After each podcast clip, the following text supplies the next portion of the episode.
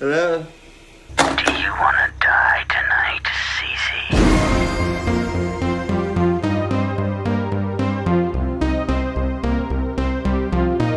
Eat shit and live, Bill. Yeah, Bill, get a little wet. Come on.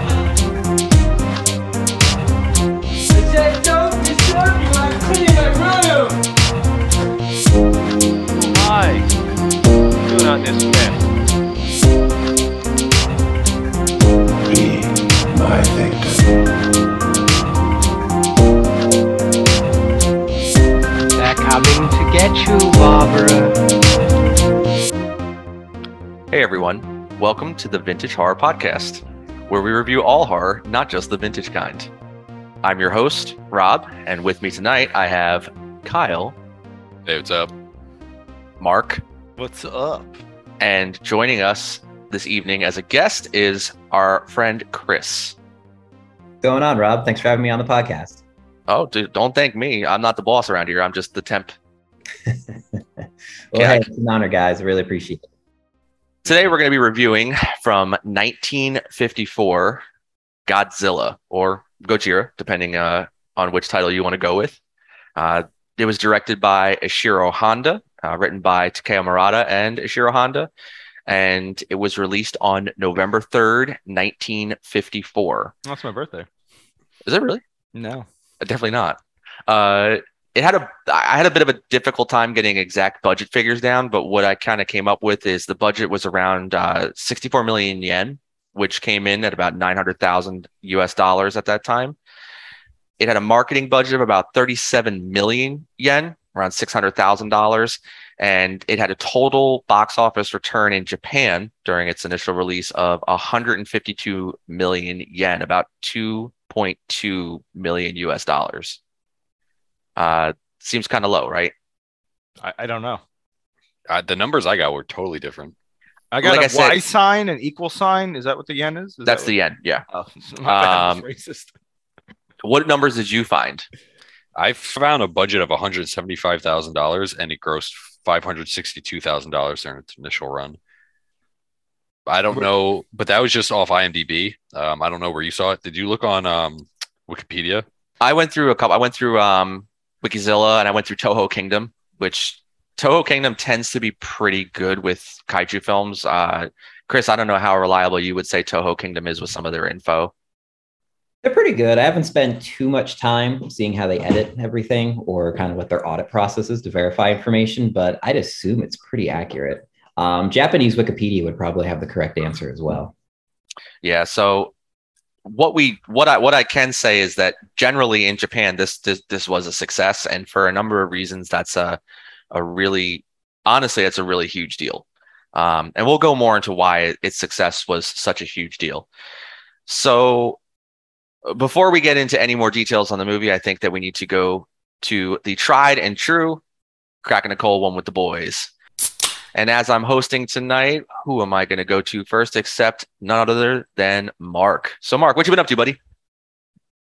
Um, you know, we last recorded, I think, three weeks ago. So, um, since then, I started my back tattoo. Um, it was all right. Sat there for like four hours. My guy Kyle, you know, he was there, but wasn't there, but he was there. I had to hold his hand the whole time. Yeah, so. he held my hand the whole time. So I did that. That was sick. Um, what else happened? We did Monster Mania last week.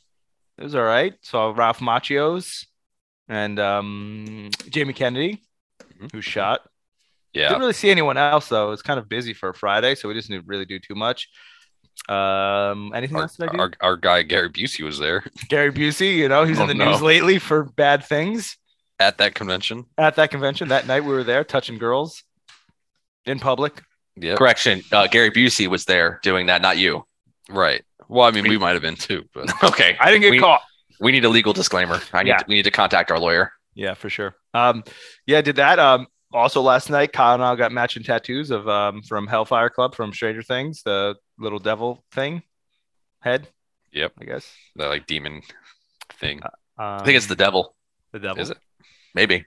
Got to see my younger sister when we went to Monster Mania. That was cool. Stood in line at Crumbl for two hours. Yeah, we did stand in line for Are you Grumble. serious? Two hours. Fucking hours. Yeah, Oh two hours. my god. It was worth it though. Because they had the Probably- lemon cookie. Probably could have just drove home and went to the one here. Yeah, by the time you got home, went to Ocean. Yep. I'm sure the one by me was uh, pretty good too. Um, other than that, didn't really do too much. Uh, was on call at work, so I just sat around. Ordered a Cowboys jersey that came in. So football season's about to start. So I got my CeeDee Lamb jersey ready to go. So um, Kyle, what's up with you? Well, it's been a while. You know, yeah, you know, we it's been about a month, well, almost a month since we like Yeah. last recorded. Um, so I've done a lot actually. Uh, I apparently saw Nope. I totally forgot till Mark reminded me. I saw Nope. Uh, Jordan Peele's Nope. I'm gonna. I don't want to give too much away, but I think it's definitely his um, best movie out of the three so far. Better than us? I, dude, I, uh, you know, I don't like us. Us, Us kinda isn't bad. Um, no, it's not good, but um, it's better than Get Out. I think it's probably his best movie so far. I'm just gonna try to run through this stuff because I don't want to drag on too long about everything I've done in a month. But I went. Um, our guy Andrew got married, so I went to his bachelor oh, I forgot party. about that. yeah, I Yeah, went to his bachelor party Congratulations, Andrew. One week. Yeah, congratulations, whatever. Fuck him. Um, I went to his bachelor party because I was one of the groomsmen. So we did that. We were in Pennsylvania. We went shooting. You know, did some American shit. Uh, shot some big guns, a grenade launcher. No big deal. Don't want to brag about Oh, it, but I I shot a grenade launcher. So, uh, and then we went to his wedding the week after. Me, Mark, Sam was there. Um, Andrew got married. You know, it was nice. Uh, I was trying to throw him in a pool, but then they told us we couldn't throw him in a pool, so we threw him in the ocean. Uh, just as good, I guess. Um, I tried. I in the last episode, I said I would watch the new Resident Evil series and I would have it done by the time we recorded this. And I hate to say it, but that series sucked, and I gave up after 15 minutes into the second episode. I said this is fucking dog shit, and I don't recommend it to anybody. Fuck that show. Um, it's not good.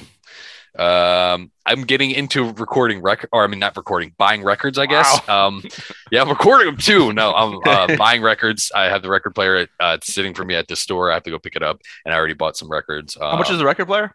Uh, well, it's supposed to be a hundred dollars, Okay. but and the speakers are supposed to be a hundred. But I can just Is say that normal price for them? for what? Yeah, that's what you'd get in the stores. But I I'm know not. nothing about record players. I'm not annoying. paying any of that. You got the Like, employee not- discount. Yeah, well, it's something like that. It's called the jujitsu discount. It's called the kissy kissy discount. Um, but he's uh, holding on to sour for me too. That's at the shop. That he posted it like on uh, the Instagram and Fearless. So I told him to hold those for me. Um, and I already bought like other Taylor Swift ones. But I'm also getting in, I guess, into Liquid Death. I've just been drinking that like nonstop lately. So shout out to Liquid Death. You should sponsor us. Even though they probably won't. Um, and that's pretty much it.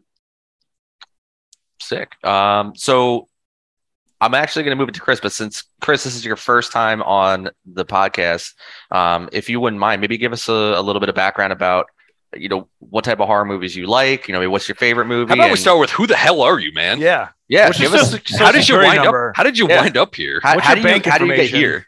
Yeah, social social security number. I don't know. I just kind of walked in. The door was open, guys, and I just kind of sat down, and you know, the, ca- the camera turned on. So, It's incredible. Um, yeah, it's funny how it works. But interestingly enough, I actually met Rob at college. I remember how we met Rob is I sat next to you. It was a Brazilian history class. Oh, was in a kissing and contest. I had Steve Irwin as my uh, computer background, and Rob sat next to me. Goes, "Oh, that guy was cool as fuck," and I was like, "Yeah."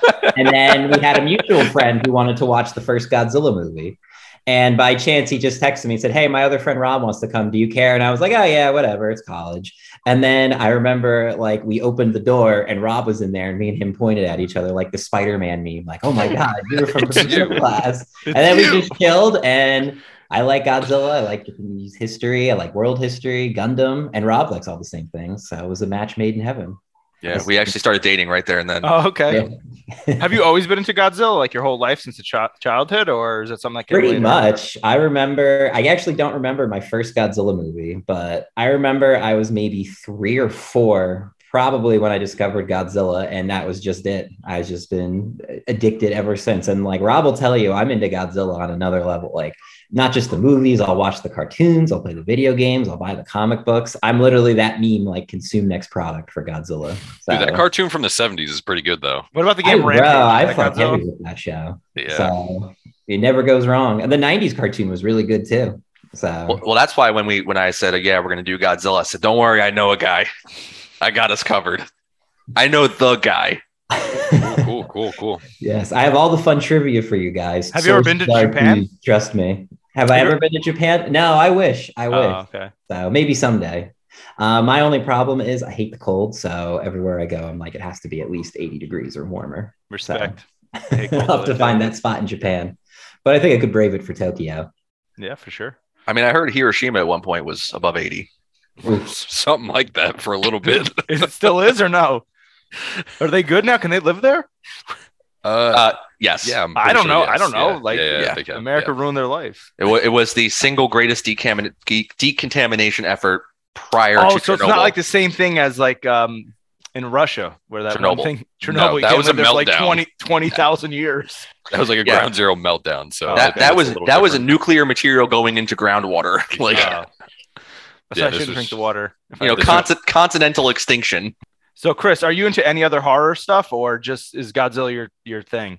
Um, is my main thing, but when it comes to horror, I mean, I like my only criteria for movies and stuff. I'm like, just make it good. I'll watch Mhm. anything. But I'm a big uh, creature feature guy. Like, if it's a horror movie about like a serial killer or demons or whatever, I'm kind of like, ah, whatever. I'm like, I that's can tell you've been friends with Rob for a little bit. yes, but yeah, vampire, werewolf, Okay. creature from the black, any creature. I'm like, throw it in. I'll lap it up. I Okay. love Sci-Fi Channel originals for a while. Those were good. Okay. Um, yeah, somewhere around Sharknado 4, they might have lost yeah, it a little bit. Sharknado 4, I tapped out. you know. I don't even I know mean, if I started the first one. Sharknado 3. So Or Sharktopus versus like I don't know, crocodile pterosaur. I don't know. There's That's something weird probably out a there. movie. Yeah, it's probably. That's probably a movie. Um, Yeah, I- okay. Chris. Chris so uh, let's see how let's let, let's kind of put you on the board here. Think about slasher movies. So I'm gonna give you I'm gonna give you a couple slasher movies, and you tell me which one's the best. All right. So our franchises. So here are the franchises: Scream, Halloween, Friday the Thirteenth, Nightmare on Elm Street. What is the pick one that is the best, and one that you would be okay if it never got made? oh, that's tough. Putting you on the spot, I know. and you better watch with these two. Are you talking about the whole franchise or just like yeah, the yeah, I first think the whole franchise. Yeah. I left whole Hellraiser out of it just- because, as far as I'm concerned, the, the, everybody on this podcast just doesn't care if that disappeared. Didn't even know it was a movie. So, Scream, Halloween, Friday the Thirteenth, and Nightmare on Elm Street. One one is crowned the greatest, and one disappears forever. I'd say I think Friday the 13th is probably the greatest, just because pound for pound, its sequels are more entertaining than most of Halloween's. And if I had to pick one to get rid of, hot take, but I'd actually probably pick Nightmare on Elm Street just because some of those sequels are so awful. Like, and bars and high for slasher movies when you look at Mhm. stuff like Jason X and Halloween 5. Dude, but, Jason like, X is good. Dude, Halloween 5 is good. like, what? I'm saying, I- it I'd sounds- ride or die for Halloween 5. it- I like your I like your reasoning. Like Friday the Thirteenth. The I don't want to go too deep into this, but like the series is definitely more fun. To, like you can Mhm. rewatch any of those sequels and have fun. Whereas like mhm. Nightmare on Elm Street, some of them I cannot stand. Exactly. You just like, like I when always goes to the like the one where Jason was fighting that psychic chick. I thought that was a good movie. You know, Part that's seven, fun. yeah, that's that's not that entertaining. That's the worst one. Um, the more he's the worm, at least is so bad it's good. Uh, I hate that one. Just the ending drives. The movie's good until the end. That's uh, not the worst one though. Jason Goes to Hell is, so we could just No, they stop. got the guy. Remember? Keith David. No, No, I thought the one guy was played by the other guy. It was, it was not good time for me. I texted Kyle something that was probably good. Oh, I don't remember. But all right. I'll let you know later. oh man. All Uh, well, no. I think uh, I think you officially passed the test, Chris, Yeah. and you've you've been you're a man of culture, and you've been welcomed. yeah. Awesome. Well, thank you. And if you had to ask me best slasher movie, I'd probably. Well, I was gonna ask what your well, favorite horror movie was, but I like other than out of the Godzilla ra- realm. I don't, I don't even really count the Godzilla as horror. Okay. I mean, only maybe the first one we're going to talk about is arguably horror. The rest are very much kind of in line with a lot of sci-fi movies. Okay. Um, but probably favorite horror movie in general. Probably either that's hard. Either the original Wolfman, I love how that one. I love how that's filmed, or Island of Lost Souls. That one's a really wild. I've never even heard of Island of Lost Souls. Island of Lost Souls. It's from the pre-code era, so it's like early 30s Hollywood, and it's basically the Island of Dr. Moreau. It's like their interpretation of it. Oh, okay. Actually, super interesting because H.G. Wells, if I remember the author of the book right, actually saw the movie. Which Oh, was wow. yeah. And he wrote a whole long letter about how awful it was, and they missed the entire point. Well, they- they usually. I feel like I've read something. But about Island of Lost that. Souls Yeah, is so- fantastic. That's a movie. I it's still scary to this day. It's so disturbing. yeah, I remember I- reading something about H.G. Wells where he wrote a, a something about something that he made. Yeah, so that's probably what it was. Mhm. Yeah, but Island of Lost Souls, man, that's my favorite or the original Wolfman. So That's cool. Awesome. Um, so I guess that means I have to give you my boring life story now. Yeah. Uh, so I was born in 19 no. Uh, well, your birthday's coming up soon. yeah, uh, my birthday's on Monday. Yeah. yeah. So I'm and a just wedding coming up too. I know it's that's uh less than two months away now, so it's very very close. I'm very excited. I know all you guys are going to be there. Um, Maybe. Oh, your birthday hope so. party or your wedding? I wedding? didn't RSVP wedding. yet, so Oh, I'm like, you're having a birthday party? I didn't know about Yeah, that. Ky- Kyle's Kyle's got me at uh, at gunpoint here. It's like don't everything say the right word best man and I'll RSVP. I got it right here. I already, I already, I already did it. I did. You I know, still me. got mine, so it's RSVP easy. To Rob. My girlfriend last night was like, "Did you get RSVP for Rob and Susan's wedding?" I was like, "Not yet," and she's like, "Oh, well, I just did, so you should probably." And I'm like, "Well, you're going." Wait, you Soon, sent them Rob separate like, invites? Going. Like, why'd you send them separate invites, man? I sent. Did I send everybody merit? I think so. I think I put heads of household. And I think I put Chris's heads of household, so he could have RSVP'd them both. Um, you're just wasting paper, dude. You just want to ruin this earth. Did I send two invites to you guys, or did I send one invite to you? Let me look at the fridge. It looks like we got one. Okay. Yeah. Okay. Um, All right. You're saving Mother Earth. Sorry. Yeah, so my birthday's coming up. I'm getting old. It is what it is. Uh, basically, been trying to catch up on a couple things, you know, streaming wise. I just watched The Sandman. I'm almost all the way through it. Uh, you obviously like, you know, I, I've seen a lot of the criticism around it, and I'm not going to spoil anything because I know Mark, you haven't got a chance to watch it. No. Uh, a lot of there's a lot of talk around certain casting choices, uh, but as far as I'm concerned, it's it still has the heart and soul of what Neil Gaiman wrote, and it feels very much his work. And I think that there are some real standout episodes of that show that are really incredible and resonated with me a lot. And I think the lead actor who is portraying Morpheus the Sandman is is really killing it. I don't know, Chris, if you saw Sandman at all. Um, I've only seen the bad reviews, and I heard the cat episode. Really? That- I, I've only seen good good. reviews. That that's just what I've seen. I'm kind of I'm like disconnected from a lot of new stuff just Mhm. to give myself the mental break. So I'm kind of out of the Makes loop with a sense. lot of things. So We overconsume. yeah, uh, and I, and there's a lot of stuff flooding to market right now. Uh, I just watched. I got to watch the next episode of She-Hulk. Trying to trying to keep up with that. Is that even good, or anyone know if I, it's good? I had fun with it, but I heard it was good, but I don't. honestly, I think it's it feels like the She-Hulk of the comics. Very like Tatiana Maslany's doing a really really good job. But she, if you've ever seen Orphan Black, she was really good in Orphan Black. no. So I like her as an actress. Uh, so I think She-Hulk's good so far. It's funny, but it's not like it's funny, but it's not like Thor funny, if you know what I mean. mhm. You know, it's not like leaning on the ham and cheese a little bit too much there. Uh, or screaming goats, whatever, whatever gives Kyle a migraine. Um, Spoiler for everyone, man. dude. I'm telling you this right now. When I was watching the movie with Kyle, he laughed for the first like two or three times, and then every time that thing, certain thing happened in the theaters, I would look over and like you could tell the pain on his face. Yeah, because I I'm like- saw like literally they're ruining the movie because like it doesn't have any rewatchability because of that. Uh, and personally, for me, um, I've I have the brain of a four year old, so I was just giggling the whole time. I was like, "This is funny. This is this was marketed to me." The biggest shows for me, obviously, coming out right now is the you know ahe- down the line is the very very very very very very did I say very? I think I said very very controversial uh, Rings of Power. Uh, as a I'm a ride or die Tolkien person. I love Lord of the Rings, and there's a lot going on right there. And finally, uh, just having released this past Sunday, Chris and I are big fans. We're back to Westeros, mhm. uh, the House of the Dragon, the prequel series for Game of Thrones came out. It's amazing how one episode of a show could be better than an entire final season of a previous series, but whatever. That's what I Um, heard. That's what uh, the guy Mike that tattooed me in college said. Like the same thing. He said the It's amazing what episode was happens. Everybody said, "Oh, I don't know what's happening." Blah blah blah. Well, guess what? The writers who worked on that last on, on Game of Thrones did not come back for this series, and it shows. It Mhm. they're the, you know liquidating that writing and directorial team to bring in a fresh team was the smartest decision they could have ever made. Um, and then it came out in a recent leak that George R. R. Martin and several others were pushing for up to 10 seasons, 10 or 12 seasons. And HBO Max was in HBO, HBO at the time was actually in discussions to make the 10 season mark happen. And the writers were like, yeah, no, we don't want to do 10 seasons. We're ending in an eight. How do you get that much clout as a writer with HBO where you can say, no, we're stopping now? It's insane though how they nuked their own careers because they were writing that show and they got a contract to do Star Wars films and they were heard rushing to end Yeah. they were rushing to end Game of Thrones to go do their Star Wars film and they ended it so badly that they got fired from their Star Wars film. Like they As a certain director would say, Rob, it's poetry. okay.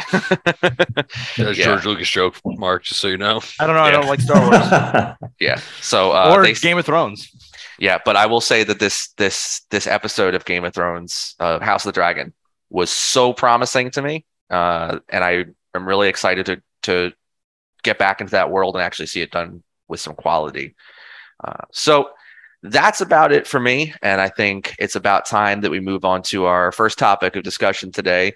Normally, we do a ranking system, or we'll rate you know certain topics, but I figured for this one in particular, I wanted to change it up a little bit. So what we're going to go with today is our most memorable convention moments. Spoiler alert, I've only been to one big convention, so mine's pretty easy as Kyle called me out on as soon as I mentioned this, but you'll see I have some there are some reasons why I picked it and honestly, uh it has a lot to do with our special guest this evening.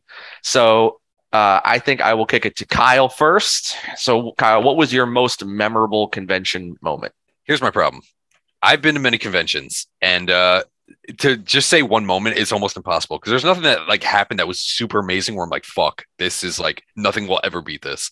So I have a quick list. I'll run through them fast. I won't like yeah, go ahead. I won't like you know I'll drag rank them anything for out. you But because chances are I was there. number one, I think going to Texas with like Mark to meet like Neve Campbell at one of her first conventions, if not her first convention It was the ever, first like convention. that was like like I ha- you know he's been back to Texas Frightmare. I haven't, but like We're gonna go this year. that was like cool as fuck, you know, like and to just experience that like a convention outside of the ones that we just drive to, that was pretty cool. Um, meeting Kate Beckinsale, uh, that was awesome. She wrote that I'm the love of her life eh, on my print, and uh, I also got to hug her. So I literally, I think we fell in love that day. Uh, that was pretty cool. Justin Long, meeting him was cool as fuck because like I wasn't gonna get a photo op with him, but then talking to him, I was like, "Fuck, dude, I love you." I think.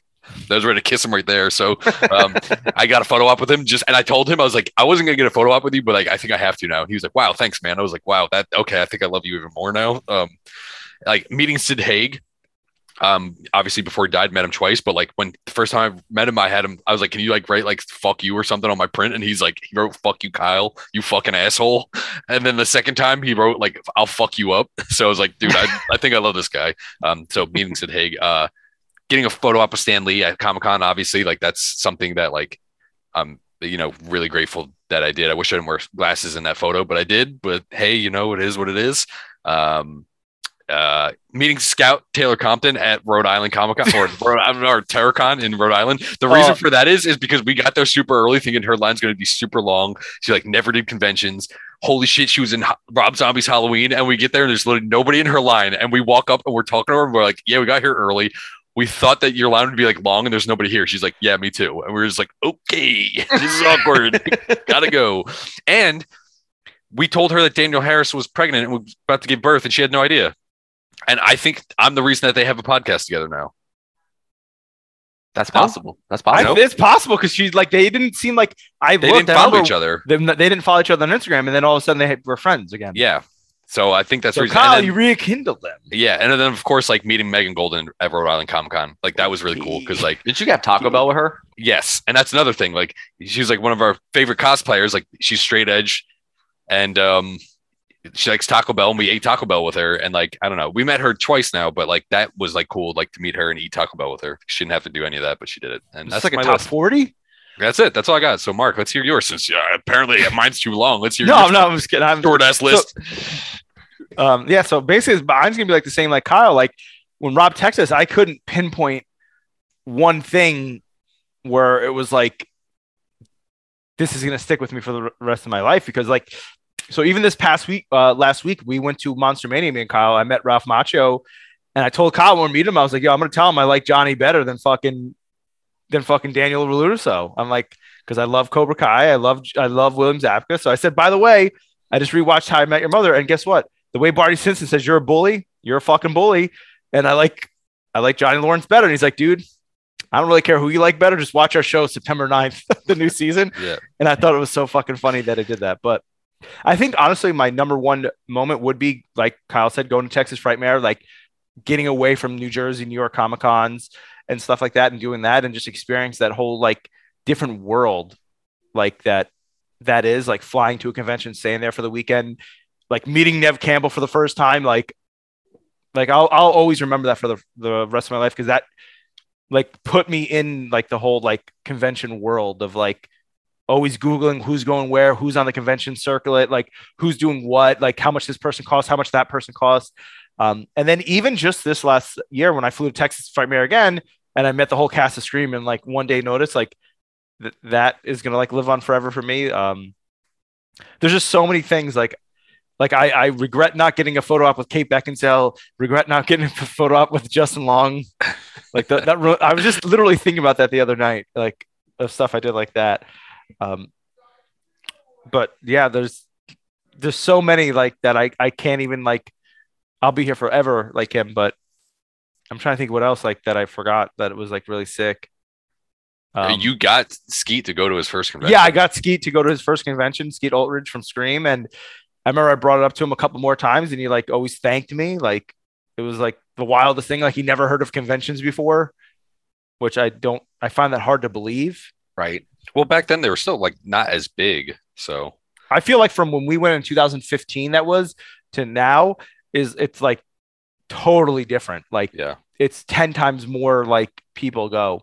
yeah, Yeah. Horror cons in particular have just gotten so much bigger. I think all last few conventions years. have. but I think all conventions, horror. honestly, yeah, It used to yeah. be like Wizard Con, uh, Yeah, Comic Con, like went that was it. yeah, Wizard Wizard World. It was. Yeah. Yeah, they got bought out by uh, Fan Expo.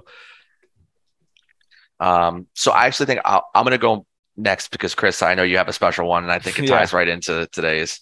Uh, Mark, I'm not trying to step no, on no, your- no, no. Just the last thing, like one of my uh, all-time favorite things too that we've ever done. Um, we all went to New York Comic Con except Rob and Kyle and uh, Trav dressed like cosplay Oh, basically, and fucking Trav was literally painted blue, Blue. for like fifteen Nightcrawler. hours. and he was just miserable. And then he It- tried to wash it off in the bathroom when he got changed, and it just wouldn't come off. Like Oh. it, like it would came off, but like not good. And he just no, was it was blue. all over his ears, like Yeah. his neck, like it was brutal. Yeah, Uh, it- that was like a really good time. Like I totally do forgot about that. Oh my yeah, god. I just always remember that you guys coming here at like six thirty in the morning, and yeah, he's already painted blue, and I'm like, oh my god. yeah. That was Oh, man.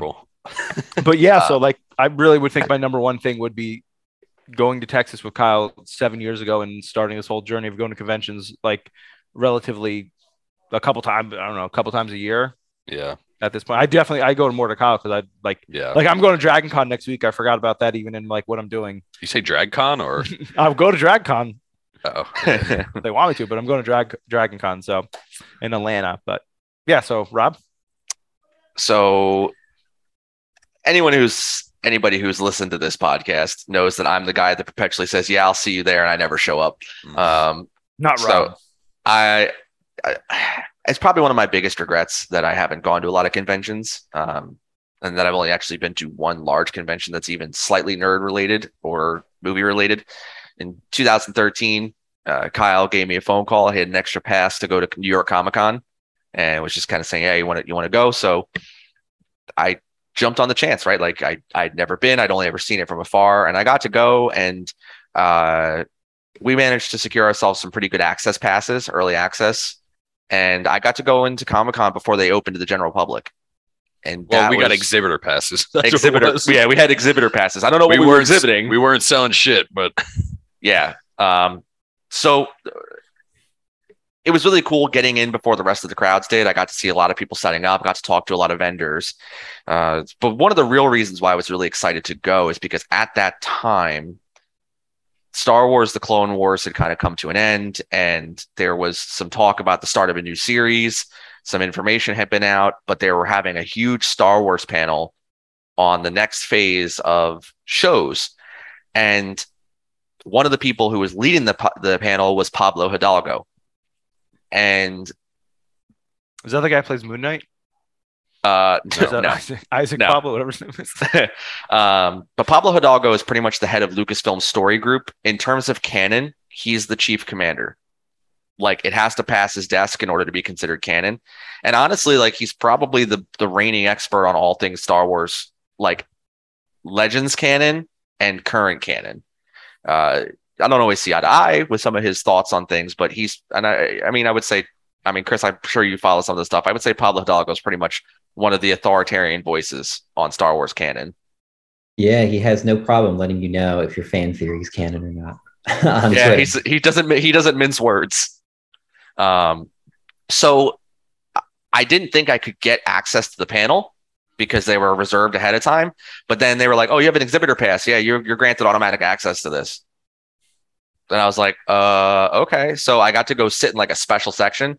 Uh, meanwhile, I think I don't know Kyle what you were off doing, but you were off I like think that's doing when I was waiting for T- Jason David Frank. Just watching Yes. Nice Girls, you know yes, Well, that too. Uh, yeah. So he was waiting to get the Green Ranger's autograph. yeah, uh, well, either that or the photo op. It was or Stan Lee's photo op. It was something because I did all that in one day. I think.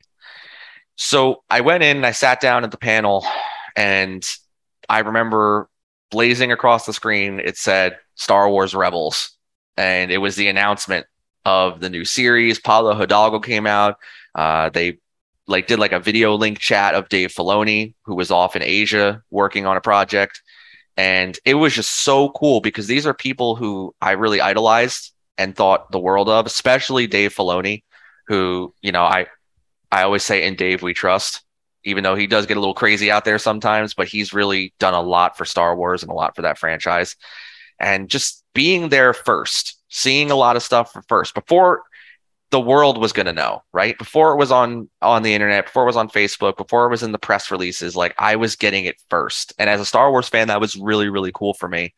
Uh, and then they brought out mics and they kind of asked people, "Hey, if you have questions, like you can jump in line or raise your hand and we'll pull you over. And I made it into the line for the questions. Um, and I got up to the mic and I pretty much dropped the ball and I was like, um, um, um, because I just Excuse me? excuse me. No way, Uh, really? Yeah, I, I was I froze because I was like, I don't know what to say. And I'm gonna look like, for the panel on YouTube later. They Yeah. said, "All right, kid, get out of here." Um, But I, I asked Pablo Hidalgo to an to an effect um, what the the Mortis arc, what kind of an influence that would have on uh, Clone Wars. I mean, sorry, on Rebels because they unveiled the villain who was the Grand Inquisitor, who looked suspiciously like a previously designed character from the Mortis arc, and uh, I was surprised that nobody asked that question, and I think Pablo was surprised too because he's like, he's like, you know, that was a that was a great observation, and he's like, uh, you know, you'll really have to see when it comes out, but uh, a lot of mysticism will play a role going forward. And yeah, that definitely played out. I mean, Chris, I would say Rebels is a ton of force mysticism. Yeah, yeah. I mean, they're falling through magic portals at one point. Yeah, it is pretty wild. Yeah, I they mean, really crank up the magic wolf stuff in the final season too. I love So- it. A lot of Princess Mononoke influences. Big time, big time. Uh, so yeah, that's kind of my convention. Sorry guys, I'm not as I'm not boring. Uh, you know, uh, maybe You're one not day we'll hold it. Wait, what? Yeah, you know, I'm sorry, I'm not as exciting Oh, I'm as, wait, as you guys are. I'm pretty boring. Uh, but I think I'm just committed to the cause. listen, you live, eat, and breathe the cause, my friend. So, Chris, I know you have a couple special ones, and before I fully pass it over, my I've always wanted to go to G Fest. So, Chris, at some point, like G Spot Fest? we got to go. Gundam, I think. That's Gundam Godzilla. style? Oh, It's- Godzilla. Oh, Yeah, it's Godzilla Godzilla. Fest in But- Chicago, baby. But Chris But- has got to go to G Fest, and he got to go to a very special G Fest. So I'll let you go from this point. Yeah, I've been to a couple G Fests. Actually, I went to two. Um, nothing super notable. The one you're referring to was at those G Fests, Rob. It was actually when I was, I think it was Monster Palooza in Cherry Hill. Oh yes, getting yeah. name right. Um, I met there. No, Monster Mania. meet- It's a Monster Oh, Mania. Monster Yeah. Mania. Okay. Yeah, Okay. Cool. Yeah. Well, thank you for correcting. I was like Monster Palooza. That's in California. I always get them mixed up because they're so close. But basically, after um, well, I went to the convention with my girlfriend, and I got to meet the original suit actor for Godzilla, and got to meet all the suit actors for Godzilla, which was cool. And then after, we went to a private dinner where we got to sit at the tables and really kind of hang out and get to know them, which was amazing. How did you do that? Uh, basically, through a couple connections, I was able to get in and get a ticket for it. Mhm. Uh, we went to a nice hibachi place, which is pretty cool, and it I was think really that's nice racist, Yeah, I was honestly. gonna say, that's racism. I'm gonna, I'm gonna point that one out. I don't know about what? that The one. food was good. So I was the one who planned it. They just told me when and where, but it was really great. I really loved it. Had a good time. Got to meet Nakajima. He was an amazing guy. Uh, 90 years old and flying halfway around the world, basically, but he was still pretty spry, which is cool. Um, something cool too at the convention. I can't recall his name, but he designed a lot of the Godzilla monsters in the 90s and 2000s. You get his art book, he would draw you a specific monster, and I picked this one called Dagara. And Rob, I don't know if you remember that one. It's I remember most- Dagara. Yeah, the most niche monster you could pick. that's a that's Yeah. a random one. I a deep know. Deep cut. as you say. Um, but basically, the guy had no idea how to draw it. He was like, It's been 20 years since I've even had to draw this thing. And I was like, Oh. And he actually was like looking it up on his phone as the line as he was drawing it was getting longer. And I'm like, It's okay. You could just draw Godzilla. And at the end, he does it, goes, oh, Too complicated. And just hands me the book. Was it a white guy? I was like, No, it was a uh, Japanese guy. Oh, okay. So, and then it was cool. One of the things I loved is when we were having dinner with Nakajima. This was right around when Godzilla 2014 just came out. I asked him, what did he think of the MUTOs? Those are the monsters Godzilla fight fights in those. And the translator explained it to him, and he just goes, ugh, and like rolls his eyes. Then he sits and goes, says something, and the translator goes, he said they were a very American monster. And I kind of laughed. And I was like, you know what? I was like, they're kind of those weird, lopey, long-limbed giant monsters we got in droves after Cloverfield. Mhm. So, Yeah, very but I was generic like, looking no, shit. yeah, exactly. But I was like, you know what? Can't get a better take on it than that. So, and I was like, for what it's worth, I'm glad they really went uh, ham, so everyone knows those are American monsters. That's pretty cool. So, um, but all kinds of stuff. Also, I went to the same convention a couple years later, and I met the guy who played Godzilla in one movie, GMK. And his whole gimmick as a suit actor was he was really tall in Japan, really big guy. And I got there, he was like the exact same height as me. And he was going through taking pictures, and I took a picture with him. And they asked, "Oh, the translator's like, can he get a private picture with you? He wants to send it to his parents." And I was like, "Oh, that's not a problem. Why?" And they're like, "Well, like he's never met someone as tall as him before. He wanted to send a picture of like, there's someone as tall as I am there, which was really cool. I was like, oh, that's really funny."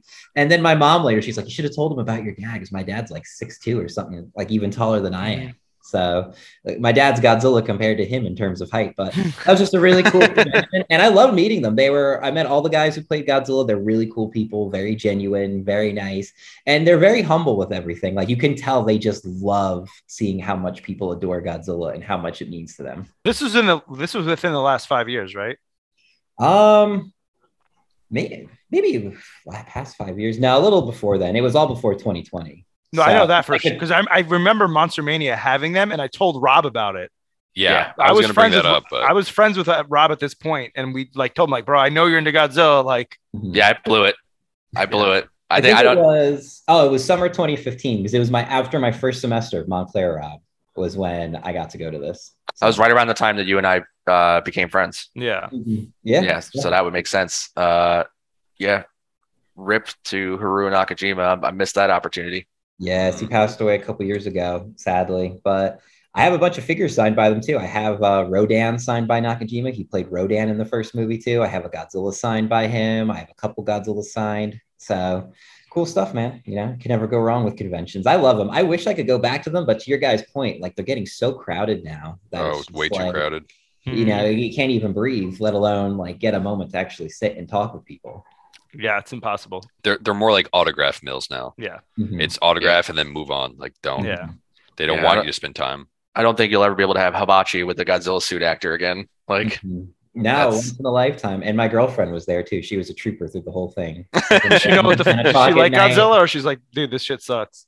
She was like, "Why are we here?" Like I, remember, I actually have a snap saved on my phone of her sitting in a chair in the lobby of the hotel at like 8 a.m. It just says, "Is it time to go home yet?" Oh my god. So a fun thing, actually, a funny moment she had is the guy who designed the monsters. He had his own panel, and the first monster he designed was Biollante, who's a huge fan favorite with Godzilla, and the whole panel was silent as he was designing it. And he goes to the translator. Through a translator, they say, "Oh." He's, his issue with a lot of plant monsters was it's like animals with plant traits. So he's like, what if we do a plant with animal traits, like mm-hmm. reverse engineer it? And as they said that, as he drew, like two seconds later, my girlfriend just goes super loud, "Oh, I get it now." and silent panel, and I just remember he like looked over the crowd quick and went back to drawing, and I was like, "So." And crazy enough, in both the Godzilla panels, I sat next to the angry video game nerd while I was there too. Oh wow. Yeah, he doesn't Oh, go wow. anymore. I don't know why. I never, I didn't ask him for a question. It was kind of a little awkward with Yeah. him. He used to- Um, but I, 'cause I he- talked to him for a little bit. He seemed like a really cool guy. He actually there. So it was the art panel with how they designed the monsters, like Mhm. One in between, and then the Godzilla suit actors. And I came back in. He goes, "Oh, Chris, I saved you a seat. I put my bag up here." And I was like, "Oh, thanks, man. That's really cool. Really appreciate that." So I kind of wish I got a picture with him, but at Mhm. the same time, I was like. I don't want to get a picture with you and then everyone recognize you and then I ruin your time at the con. You know what I mean? Maybe that's why he saved you a seat because you weren't like fanboying over him, you know? Yeah. yes. Yeah, I know I when Kyle and I first started going, he would the guy his name's like what, James Ralph or James something Mhm. like Yeah, I think it's James something. yeah. So he would always go to Monster Mania, but then he just stopped going one year. Mhm. well, because Yeah. he's, he's out of Voorhees, New Jersey, right? I don't know where he lives now. Yeah, I know he's in. I know he's born And and, raised in New Jersey. And that's right over there. If it is Voorhees, that's like right Yeah. there. Yeah, I'm pretty sure he grew up in Voorhees, and like because he's talked about in interviews like what it was like growing up in New Jersey in like the 80s and like the the game and and and movie scene in the state. Um, but yeah, that's that's pretty sick. Mhm. Yeah, good stuff, guys. Like I said, I wish they weren't so overcrowded. You know, I'd go into more. Absolutely. So I was going to bring up also, um, since you guys are Godzilla fans, uh, there's a convention called Days of the Dead, and they're doing like a monster convention in the first week in September, maybe or in a couple weeks. And I know they have um, I I I would butcher their names if you just Google it right now. Probably Days of the Dead's like it's called like Monster Attack or something like that, and uh, they have a bunch of different people going to that. I don't. Um, I know they were going to have the one guy from this movie um, that just passed away. Mhm. Uh, a couple, what's his name? Um, Akira Takarada. yeah, so he was he they announced him, and then the next day he passed away, and I'm like, Yeah. I remember I told that. Kyle that I'm like, uh, I don't think this guy's going to this convention anymore. I'm gonna tell you right now that that hurt. Yeah. Mhm. Takarada Takarada's passing. Anyone in the Godzilla fandom, we felt that. That was uh I feel like that was a a different I don't think we'd felt a loss quite like that since uh Nakajima. And then honestly like Ifukube and uh Honda before that. Definitely up there because of how prolific he was in the series. Mhm. Yeah, he was in a bunch of the sequels too. Um, the same for another a couple of actors in the movie. I'll highlight who it was, but a couple of them were in a bunch of Godzilla movies, and they always were happy to be in them. which is a perfect segue because I think it's time we jump into the main event.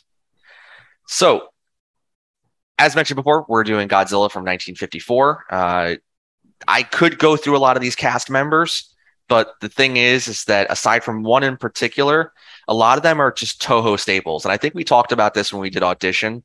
That Mm. the way Japanese film studios work is they basically hire actors and contract them, and then those actors are just basically appearing in those in-house productions. So Toho Films at this time had a lot of young actors who were trying to make it in the film industry, and many of these actors would go on to be Toho mainstays. Uh, and we'll talk about that. But the one actor in particular that I want to bring up, which is a little bit of a different subject here, is uh, Takashi Shimura. Takashi Shimura uh, plays Dr. Kyohei Yamane in Godzilla. And I think the reason he's so significant is because he doesn't really go on to be prolific in Godzilla films. He actually goes on to be very prolific in Akira Kurosawa films. And uh, I don't know if any of you, I know Chris, you're probably familiar with Akira Kurosawa. I don't know if Kyle, you are, Mark. No idea. Um, I seven, didn't even know that was a thing until right now. if you've ever heard of Seven Samurai, Yes. uh, so Akira Kurosawa is considered the defining director, filmmaker of the samurai genre. Um, he, Rashomon, uh, Seven Samurai, So there are tons of films. The Zato, some of the Zatoichi films. He kind of defined the genre, and Takashi Shimura would appear in the. He has the. He holds the record for appearing in the most Akira Kurosawa films, and obviously Akira Kurosawa is big for us because. Well, about us, I mean Chris and I, and even Kyle, because Akira Kurosawa would be a huge influence on George Lucas and how he designed the Jedi, how he designed lightsaber duels. Um, he cited the Kurosawa films as a huge, specifically Seven Samurai, as a huge influence. So he's kind of the mainstay. We also have Akihiko Hirata, who plays Dr. Serizawa. Uh, once again, um, these next few actors to me, I don't know if you guys found anything in particular of note, but a lot of them is just tons of Godzilla and kaiju films. Because once this film gets made, Toho realizes they've got a cash cow and they milk it big time. Um, I don't remember how many, Chris, I don't know if you remember how many Godzilla films are pretty much made between between then and like the 1980s. I think the Showa era is like 15 or something, if I'm getting my numbers right. Currently, it stands past 30. Once they hit like Holy 34, shit, really? I was just like, well, Yeah. it. I'm not even going to try and keep track anymore. Yeah, I, we're I think we're at 32 now with the most recent films. 30 no 33. Mhm. So the 1960s and 70s, a lot of these actors would just play like recurring roles like I'm now the scientist in this movie or I'm now the doctor in this movie. Like they just became I mean if if you're constantly getting paycheck signed, why not? Right? Mhm. like if you got guaranteed films. Uh, we also have Akira Takarada, who uh, you know we just mentioned before. He had the distinction of appear being one of the actors that appeared in the most Godzilla films. He was a mainstay throughout the Showa and uh, aspects of the Heisei era, and then finally reprised his role. I think in the Millennium era, it was just Godzilla Final Wars that he just reprised his role. Um, but he he was so good about the films and about the gi- giant monster genre in general. Like I feel like he was really uh, willing to always give good interviews, and he talked very candidly about his experiences. Uh, at least that's my experience with Takarada. Um, and he was one of those persons that would stop and talk to kids. Like if the kids were like, "Oh my god, I recognize you!" Like he would like do a picture and talk to people. He he just was really personable. He was a frequent guest at G Fest. He would go all the time. One of my regrets is the one of the both times I went to G Fest, he wasn't there, so it's like just missed him by a hair. You're telling me that Don Frye wasn't in the most Godzilla films? That listen, Don Frye was in Is he in Don Godzilla? Fly played Yeah, Oh, yeah. Godzilla. Yeah. Godzilla Final Wars, yeah, Yeah. which is arguably regarded as possibly one of the worst of all of them. Mhm, Makes sense. depending actually. on your flavor and depending on how, what you're feeling. Uh, if you're looking just for insanity and just a wild time, it's a great film. Awesome. If you're looking for any type of a plot, don't watch it. It's not there. Um, and finally, I'm going to mention the last person I, I wanted to say is uh, Momoko Koichi, uh, Kochi, which is Emiko Yamane, who would only appear in. And Chris, I might be wrong. I'm pretty sure she only appears in two Godzilla films. Yeah, correct. It's this one, and then she actually plays the same character again 40 something years later in Godzilla versus Destroyer. Holy Yep. shit. Yep. Yeah, which was in. Godzilla vs. Destroyer was originally supposed to be the final Godzilla film. It was supposed to be the capstone end, and it ties it. Honestly, like story wise, it ties really well to the first film, and so her character arc makes a lot of sense where she is and how she functions in that film. So uh, I don't know if anybody else wanted to mention other character at all, or wanted to mention anything in particular. So there's not a Um, ton here. Do you want to mention one? Yeah, I was gonna say just a shout out to um, Haru Nakajima, who plays the star of the movie Godzilla himself. So Absolutely. you see the suit in action, it's him in there uh, fighting against it. and we'll talk a little bit more about Nakajima and how he kind of originated that role and uh, let himself be horrifically abused in that suit to make to make happen what he did. So why don't we jump right into the film?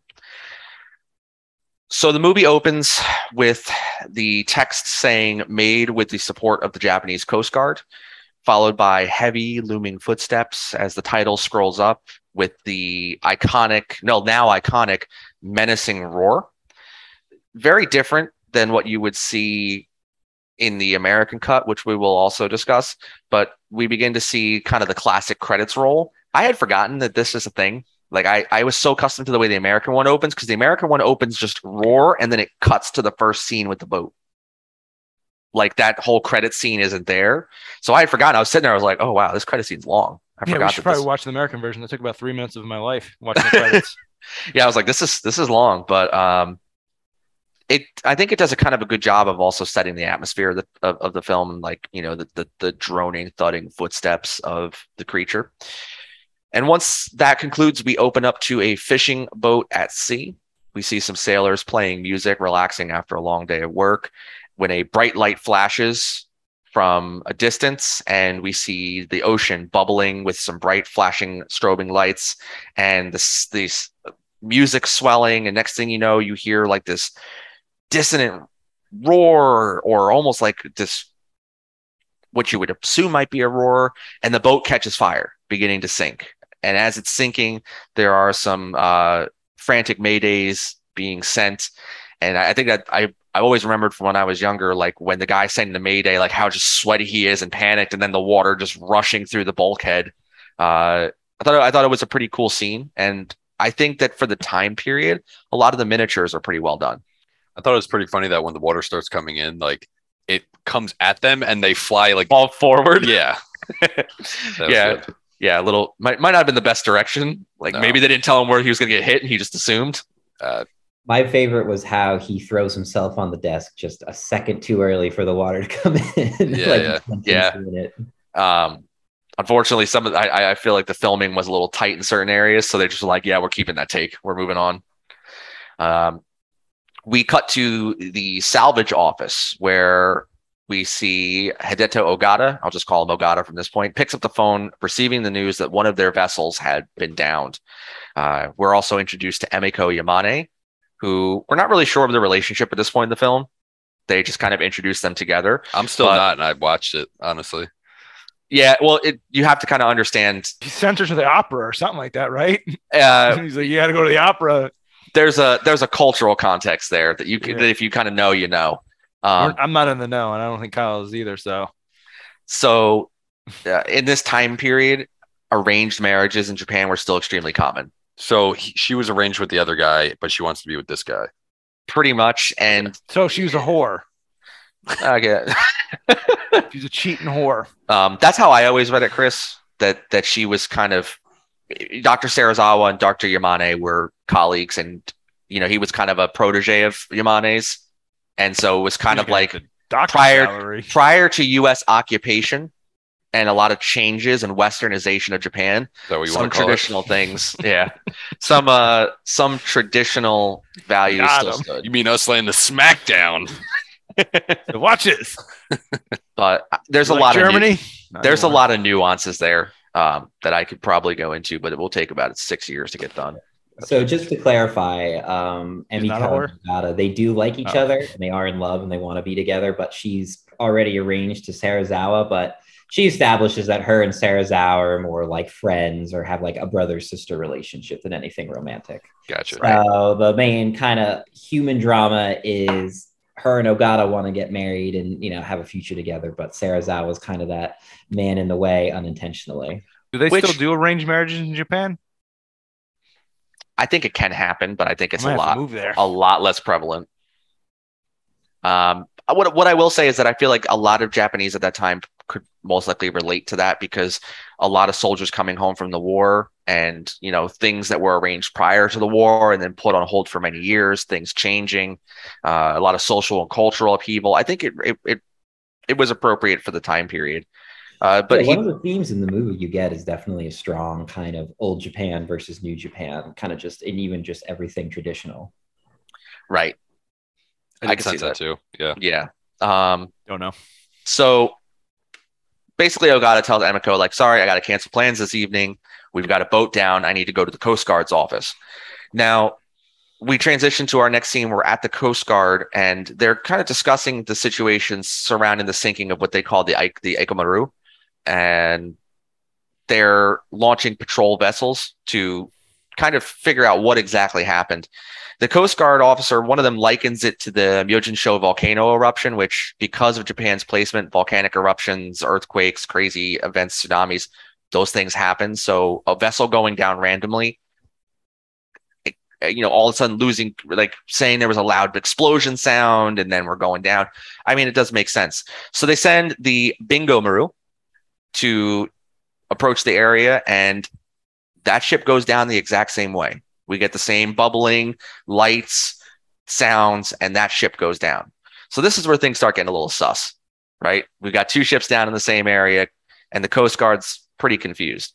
I, I just want to bring up the reason why the Coast Guard gets mentioned a lot in this is because after the uh, occupation from the United States, Japan Japan's navy had been gutted.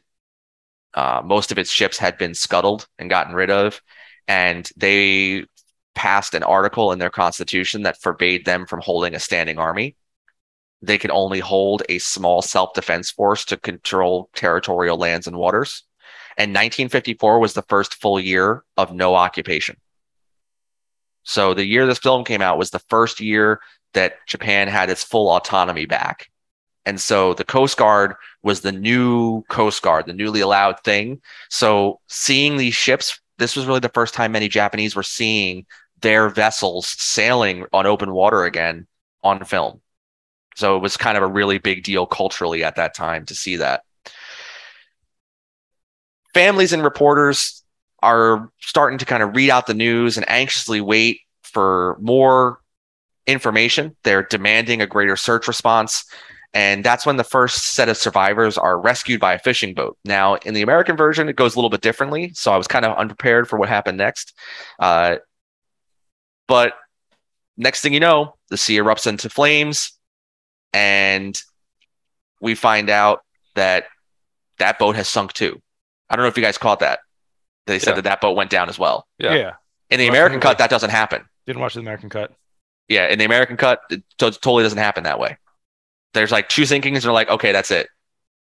So once the families uh, find out that the names have been found, I thought this was pretty wild, like how they just surged through the Coast Guard officer, like trying to break down the door to figure out what happened to their loved ones, which is when they find out that the people who got rescued are definitely dead now.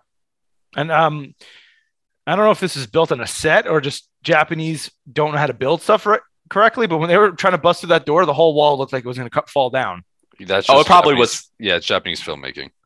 Filmmaking or like how they live because that like their looks like sets. shit. No, no, no. It's their Okay, sets. I was That- like, like that- if you if if you watch Japanese stuff, you'll notice that like almost everything is like a set.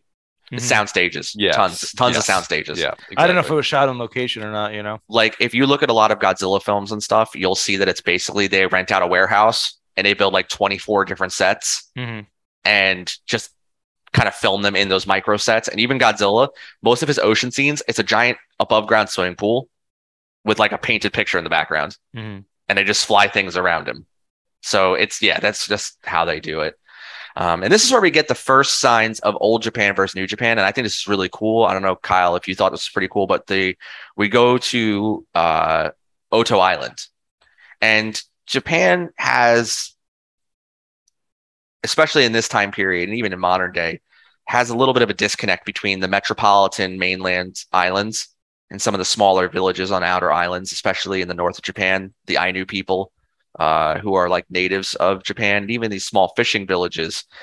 And these villagers see a raft floating and are quick to rescue them, uh, saying to build up a fire. Fire, and we find out that one of the survivors is uh, a man named uh, Masaji, who is a brother of one of the young villagers.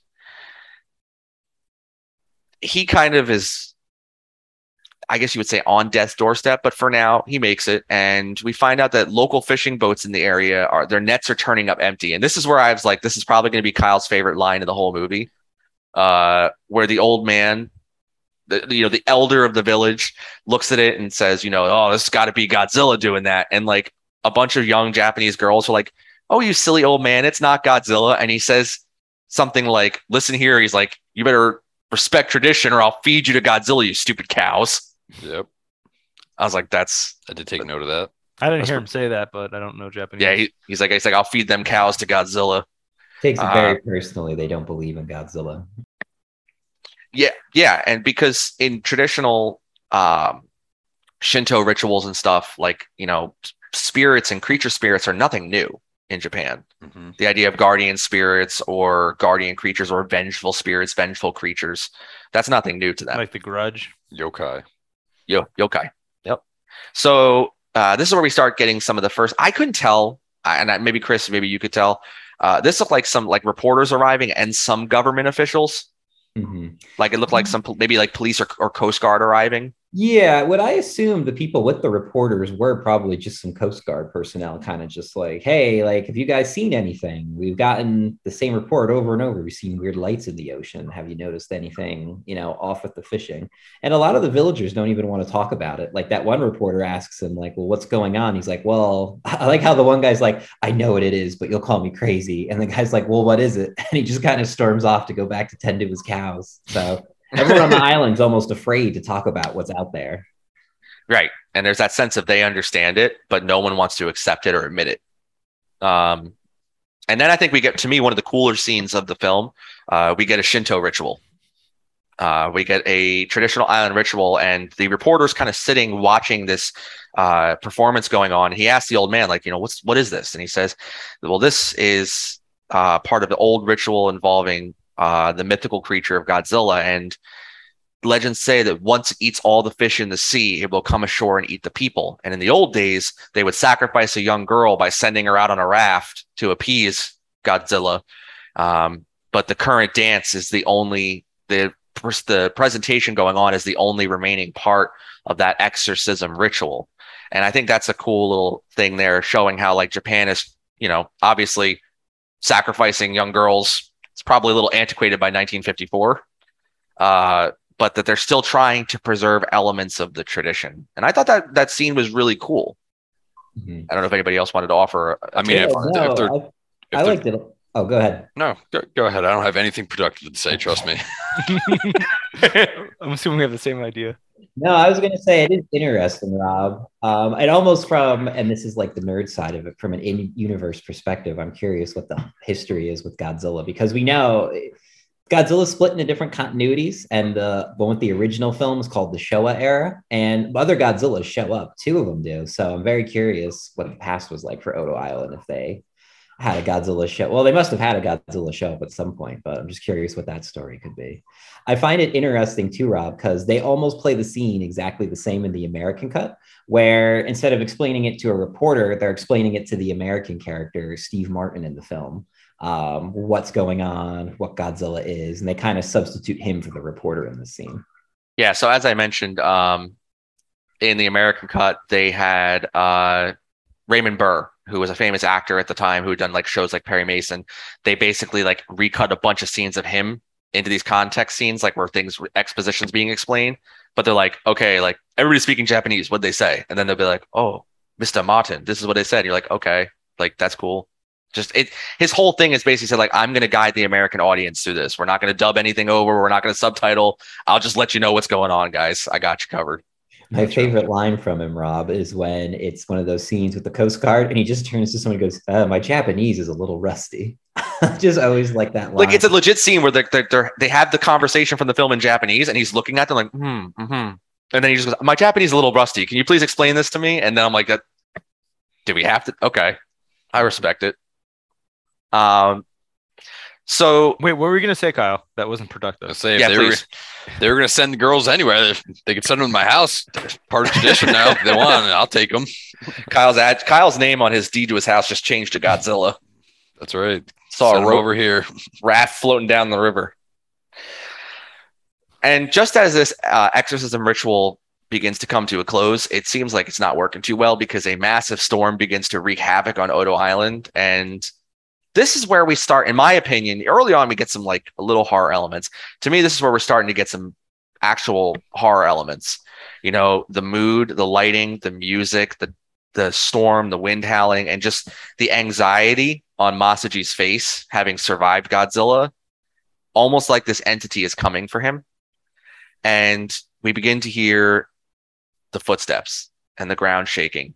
And uh, Shinkichi, who is the younger brother of Masaji, goes outside to look. And just as Masaji runs after him, he admits this look of like pure terror on his face. Uh, and intelligently enough, they don't cut to anything.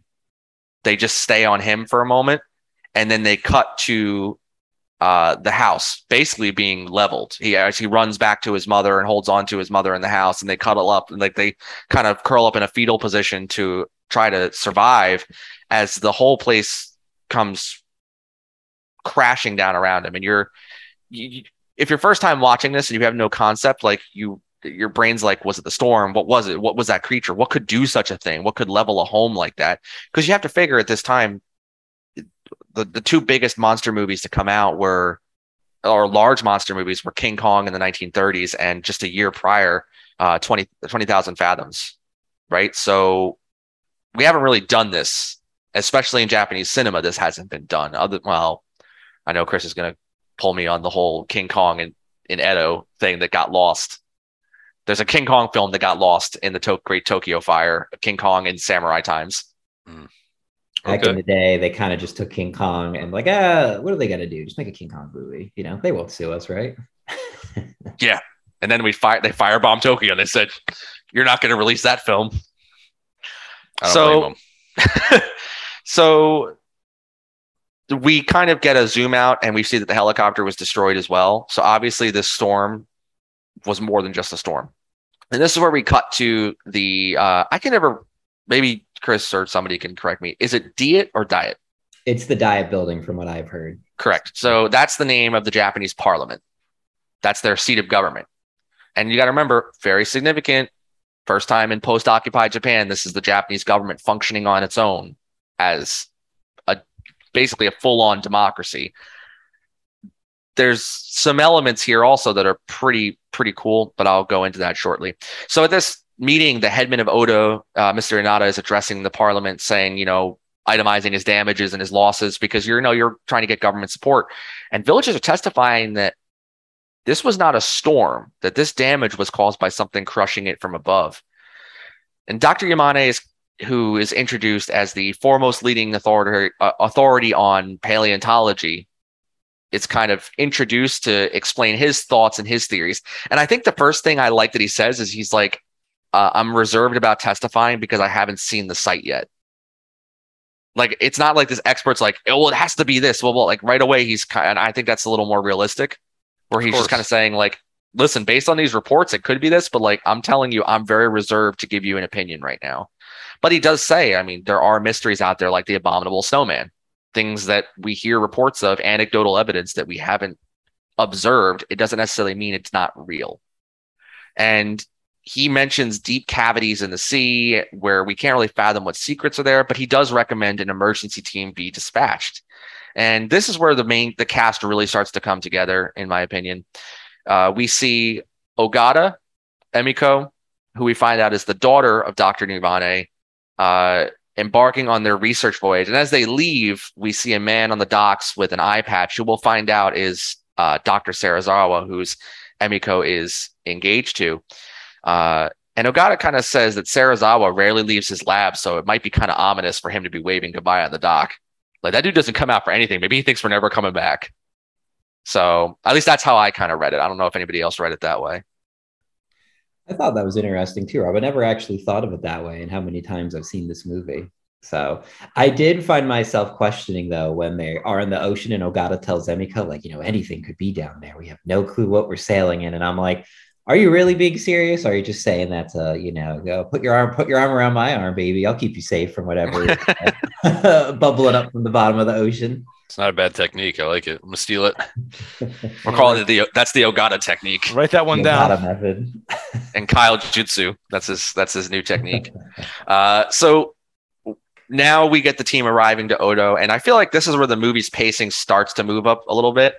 Uh, the team arrives and begins touring the damage, and we see the first use of a Geiger meter, and we're starting to bring radiation into play, which will play a huge theme in the movie. Um, they're kind of confused because like radiation they mentioned that if radiation if this was fallout which at this time nuclear testing was going on in the pacific if this was fallout it would generally affect a large a wider area. It wouldn't be concentrated in very specific spots like that so they're kind of confused as to why that is and this is when dr yamane is standing in a large hole measuring it and kind of says to another guy like would you believe me if i told you this is a footprint I don't know who look would look him in the eye and be like, "Yes, I believe you, sir. Like 100. percent This is this is actually a footprint." But this is kind of cool because I don't know if you know this, Chris, but Mark's favorite Godzilla movie is the 1998 film with Matthew Broderick. That movie's good. That's the only one, honestly. That's the only one I've ever seen other than this. Not even lying. I've only And seen two Godzilla movies, and this is the second one. That's probably one of the only scenes in that movie that's an actual homage to the original, the footprints, and mm-hmm. like measuring them. what about the standing in. Godzilla? Yeah, what do you mean, the iguanodon? Whoa, Yeah. You mean you mean Zilla that's Godzooky. as he's trademarked? Dude, Godzooky's good. Did you did you guys know that? What, What? that's Godzooky? No, he has the, he in Japan he's trademarked as Zilla. They won't call him Godzilla. When Toho got the um, I forget how the contract worked exactly, but when they got it back and they had the rights to use the monster, they rebranded it as Zilla, so they wouldn't have to go through the hoops with it. And then in Godzilla Final Wars, they put him in the movie for a minute and they like made him the worst garbage CGI on earth. And they had suitmation Godzilla literally kill him in two seconds. Like brutalize him. Do you know, Rob, that Zilla in that movie was actually supposed to be Gorosaurus originally? Was it really? Yeah, that's who it originally was. But the when the director's like, I put the American Godzilla in?" They said they they like talked with their the, the lawyers, and they're like, "Well, our lawyers said it shouldn't be an issue. So if you want, Why not? Kyle, were you gonna say something? No, it was just the, I, so this the one from the 1998 one is Zilla. That's what we're talking about. Yeah. Oh, okay, gotcha, gotcha. And then like in later following films, now. they would like in later Godzilla films, like they'd be like, Did you hear about the attack in America? And they were like, Our experts aren't so sure that was Godzilla. Uh, like there's like a lot of like tongue in cheek stuff Gotcha. about it. But as I've said before, I love that. I I think it's a monster movie. I love it. It's just never really resonated with me. But I digress. So this is the one part that like always makes me scratch my head because as they're examining the footprint, the scientist with the Geiger meter gets in there and he's like, Hey yo, this is super radioactive. Like you need to all get back. And Dr. Yamada is just standing there and he goes, Oh, what's this? And he picks up a little creature and he's like, a trilobite. This has been extinct for millions of years. And he shows the like the doctor with the Geiger meter. He goes, That's radioactive. You probably shouldn't be touching things with your bare hand. He's like, Oh, you're right. And then immediately goes back to touching things with his bare hands. Like a second later is like putting his hands in water and stuff. I'm like, I don't I think literally in the post credits, they probably should have said he died a year later of radiation poisoning. I like But- too, Rob, that his first instinct when he has this little radioactive, he's like, "Oh, daughter, Emiko, come over here. Let's put this in a box." So I was like, "I hope that box is radiation proof." again, Although- we just we ship this back in my he's like, I put it in my pants pocket. What's the worst it'll do? Although it is interesting, this is one of the very few. Uh, after this, they never really bring up Godzilla's radiation that he admits again in movies, and when they do, it's always very plot specific. Um, and we never hear about anyone dying from it or any negative impact. So I'm very curious again, Rob. And this is one of those nerd. I think too much about these um, questions. I always wondered the true nature of his radiation.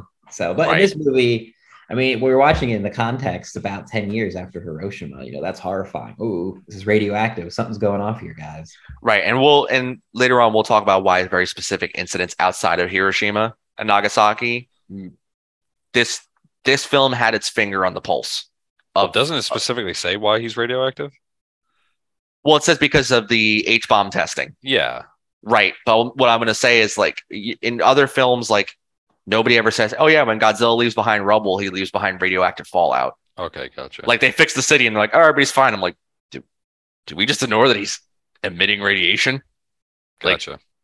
Um, and this is where we get the beginning of our reveal as they're touching and going through things and getting radiation sickness. Uh, an alarm goes off, like a traditional uh, bell alarm that you would see in a village, and they're screaming that Godzilla is on the other side of Hachiman Hill and that he's appeared in the daylight. And the team all I love this because they all rush up the hill to go see Godzilla. And this is where we get the first reveal of the monster. Godzilla kind of does like a little peekaboo, peeks his head over the hill. And it's amazing how they run up the hill. And then it's like it's like a Monty Python film where they're like, they're like, let's go see Godzilla. And then as soon as he appears, everybody's like, run away, run away, back down the hill. Uh, and Ogata, Mr. Smooth, I'm start might, might start calling him like Kyle Gata because he's got your he's got your game. He sees Emiko falls down right away, and Ogata's like, "Yo, let me pick her up and grab her and take her to safety," and like hides in a bush with her somewhere. Just as Godzilla kind of begins to move away from the hill, and the rest of the villagers come back up, and her dad's like, "Emiko, where have you been?" She's like, "Oh, I'm sorry, father. I, I, I was just hiding in this bush with Ogata. No big deal." Um, the cool thing I like here is that the when they get over the hill and try to find him, you see the matte painting of the footsteps and the tail drag going into the ocean. Mhm. And I think that that's kind of, you know, obviously you've now established this creature is massive and that it can just disappear into the ocean and then appear somewhere at random. That- That's kind of scary for that time period, right? Like a creature that could appear anywhere. And apparently he runs really fast because he did that fast. He did. He did. Moves super slow for 89% of the movie, but in that scene alone, he just like he was wearing his he's wearing his ultra boost. You want to talk about fast? Yamane, this old man, somehow got in front of every single person running up that hill in a full Run suit tie. Hill. that man had the I don't know what he what his workout routine is, but man, I gotta get on that. That guy beat everyone out. He did. It's his Tobacco, mustache. I Yeah. don't know if you know this, but a mustache gives people powers. Mhm. keep telling yourself that, Rob. Um, Well, if I could take away for a second, Rob, I'd like to Yeah. kind of discuss. There's actually several deleted scenes for the Odo Island sequence. Um, originally, it was going to be cut between them investigating and then Godzilla appearing the next morning. That night, Emiko kind of asks her dad, like, "Well, so what do you think it is?" And he's like, "He goes, the evidence is pointing to one thing, but like, I can't even talk about it because everyone will think I'm insane."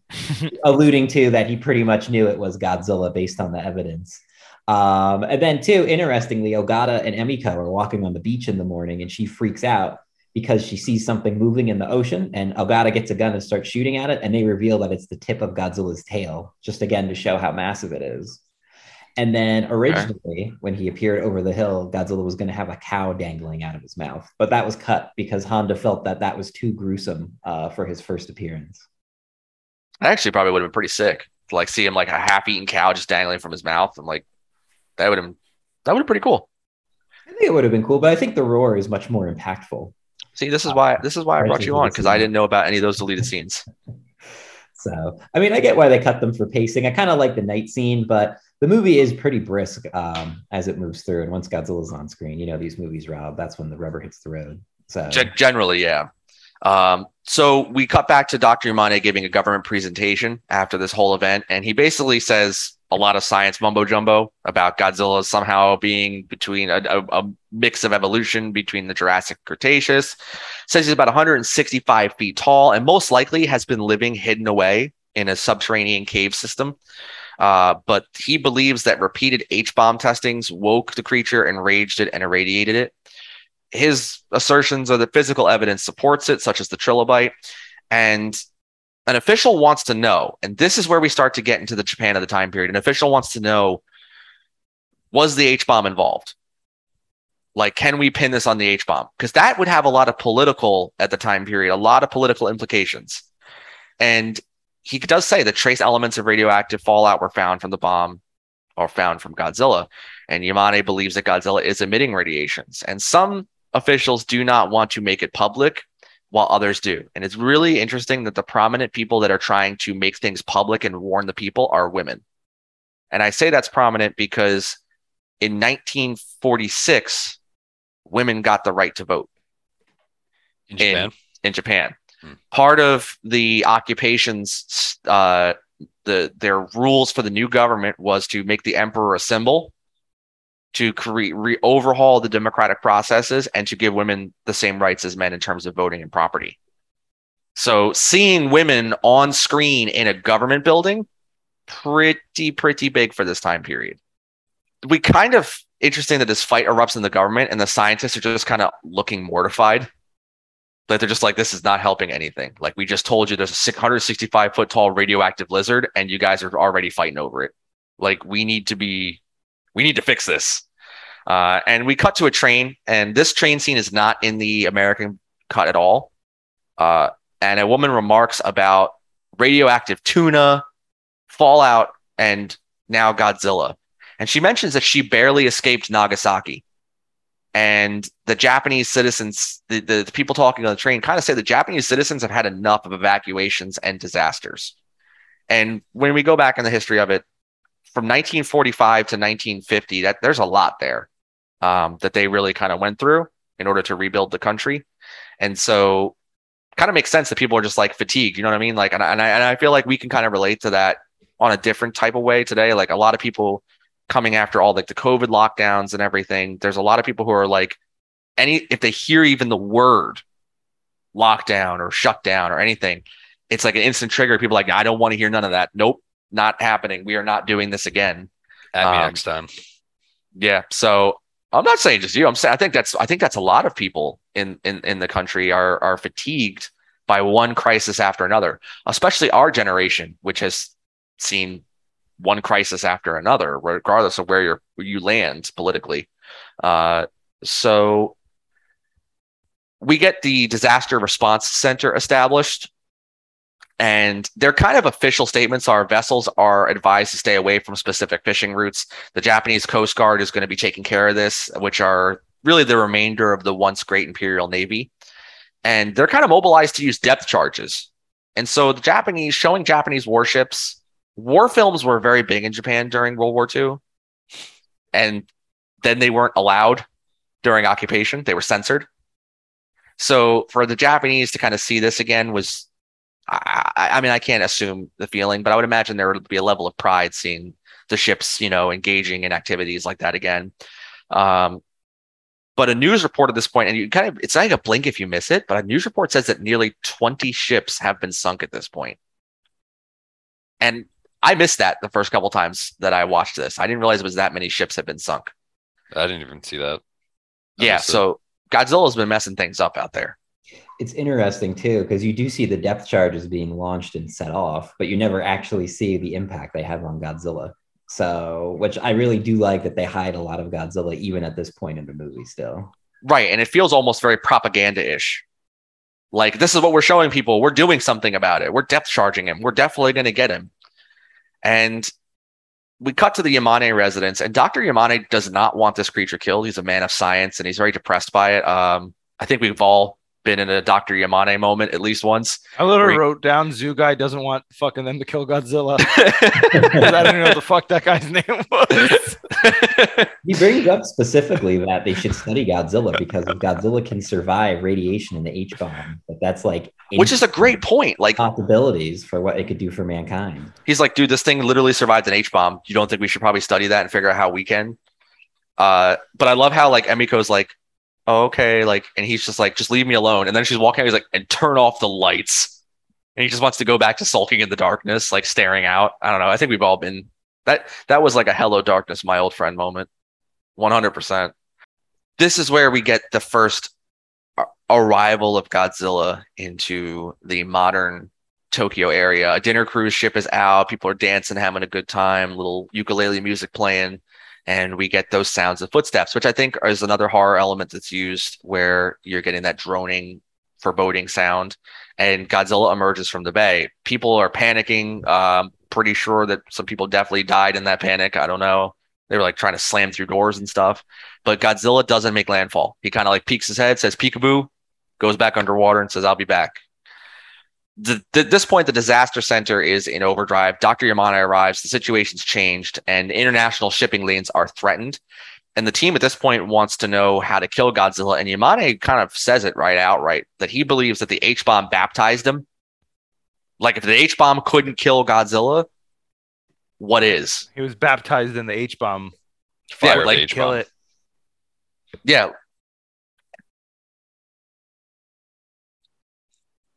It's not. It's not 1970 yet. We're not there yet. Mecha Godzilla is coming. Might make it. Listen, the way they start solving Godzilla problems in later films just get funnier and funnier. Did they ever try getting Godzooky to just ask him to help be on Yes. the good side? Or Yes, actually, they did. Mm. They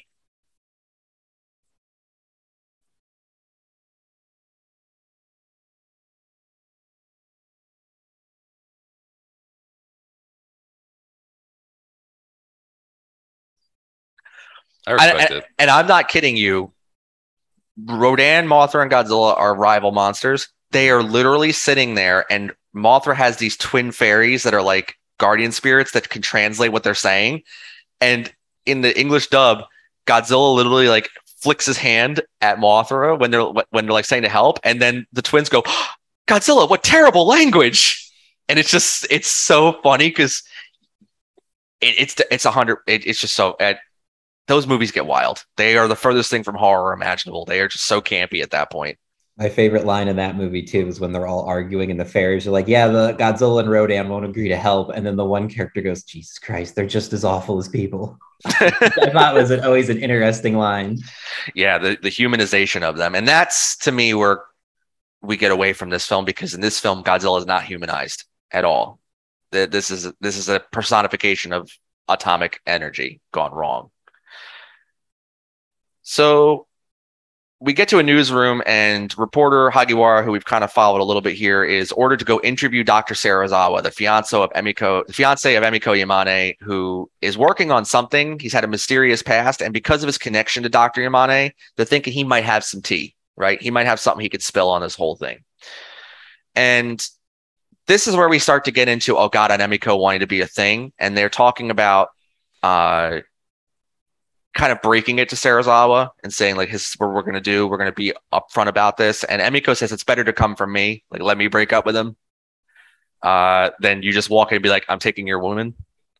Um and this is where Hagiwara comes to see Emiko and basically saying, like, listen, I know you're his fiance. I need to interview him.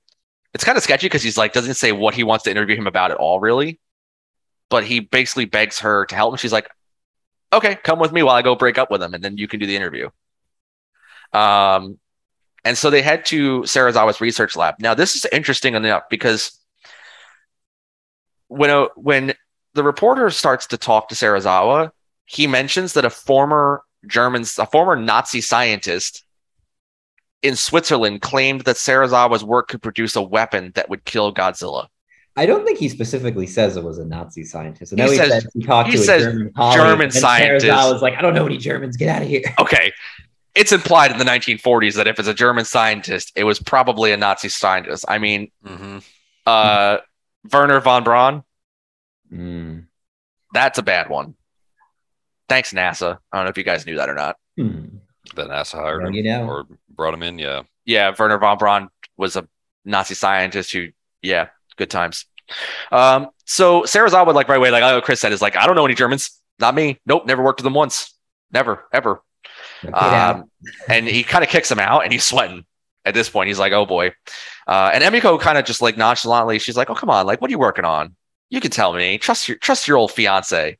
And he does a 180. He's like, "Okay, come on down to the basement. I'll show you what I'm working on." I, one thing I want to comment on is the set of his house. It's so gothic and so out of place because a lot of the architecture in this is very Japanese, but his is like sticks out like a sore thumb. It's all brick. It's a lot of. Um, You mean German architecture? elements. Yes, and his laboratory too. Yeah. I'd say, especially what we see later in the movies, Rob. It's Very like a Dr. Frankenstein Looks like style castle, laboratory. yeah. The words Yeah. right out of my mouth. I was going to say very Dr. Frankenstein esque versus, you know, very clean. It's very kind of random put together. Right. And I think um, I'll go into that later why I think that is uh, having to do with um, like Unit 731 Mhm. and some of the stuff with Japan. Uh, so the basement contains a complex lab with fish tanks and chemistry sets, and we see Serizawa place a tablet into the into one of the fish tanks as it activates. We don't see what Emiko sees, but obviously it's something horrible because she like shrieks and recoils in horror. Uh, I like in this scene that they don't show us. I like that it's a lot of, you know, don't show, don't tell. Like just you know, you're kind of your imagination's got to kind of roll with it she's pretty sickened by whatever it is she saw, but she promises to Serizawa that she's going to keep it a secret. And as Emiko arrives back home, she's greeted by Ogata and Shinkichi, but it's clear that she's unwell. She's still shaken by everything. Um, but she still does the duty of a woman in the 1950s. She goes and gets beers for everybody and like brings it right out for them. They've probably been home for like 12 hours, but she's going to get them a beer as soon as she's home. A quick Uh, little continuity thing. They don't really explain it too much in the movie. It's discussed in later films, but that boy on the island, the reason you see him around Yamane's family is because his whole family was initially killed by Godzilla. So Yamane adopted him in and took him in. And I his kids actually I thought it was the characters houseboy. later in the franchise. Well, and his grand his grandkids, is it his grand it's his grandkids, right? I think it's yeah, it's I, I can't recall if it's his grandson or Yamane's grandson, but they do put in there. Right. It's his um, kids. His kids will later play. They play a big role in Godzilla vs. Destoroyah. Like they talk about how, like, yeah, our dad was adopted after Godzilla ki- killed his whole family. I, Like, I there's a- love too how in that movie the the character who's his grandson's like, yeah, I just used all my granddad's old research to do a presentation on Godzilla, and my professor failed me. Um, so just as Dr. Yamane kind of arrives home, an alarm sounds. Once again, we can hear the footsteps. This has become the telltale sign of the disaster coming. This time, though, Ogata can see that Godzilla is making his way ashore. The Japanese military kind of starts using machine guns at first, uh, and they have no effect. Uh, and the evacuations begin, which are reminiscent of wartime Japan. Yamane warns that it tries to like rush with a group of people to see what was going on, and he's blocked by the military. And he's trying to say, like, I have credentials, like, let me through. And they're like, no, sorry, no, no, no. But he says, like, don't shine lights in Godzilla's face. Like, don't provoke him. You're gonna make it worse. Okay, Uh, so this motherfucker is getting shot with uh, machine guns, but shining light on him is worse. I, I yeah, you're right. When they Yeah. said this, like I'm like, wait. When I've like read it, I'm like, wait, wait, wait. Let me go back 15 seconds, and then he, I'm like, this, this doesn't make sense to me. How? What is the light for him? I think some animals could be attracted to light. So if you shoot him, he might be adverse to it. But if you draw, sometimes like lights can bring a creature in. They'll want to go basically get rid of it. So I guess in his mind, he's like, listen, the light could draw him in further. Like don't don't be trying, don't attracting him. Mhm. They That- that- mentioned in um, uh, the sequels and actually some of the comic books, Godzilla's attracted to bright lights. Okay. So that's probably part of it. But I also imagine too, you know, if you're just going to shine the light in his eye, you know, he's Mhm. going to turn around and you fuck off, you know, flip his Yeah. head. Apparently, like bullets aren't doing anything. so- Yeah, that's what. Yeah. That's just those. That's just mosquitoes. That's yeah, not I was going to say, he probably doesn't even feel the bullets. So Um, Godzilla starts destroying the port. Uh, this is a cool scene where he causes a commuter train to crash into his foot, and we get a really kind of, eh, and- eh, and for this time, a really visceral scene of people like collapsing, falling over in the trains, and he picks up one of the trains in his mouth and begins to crush it, and then drops it on the ground with people still inside. You would assume, and then steps on it and crushes it, and that's a pretty violent scene for this time period eh, in, in, in a monster film. And the injured are looking on in horror as he destroys bridges and other parts of the port before returning to sea. Now, this is just the port.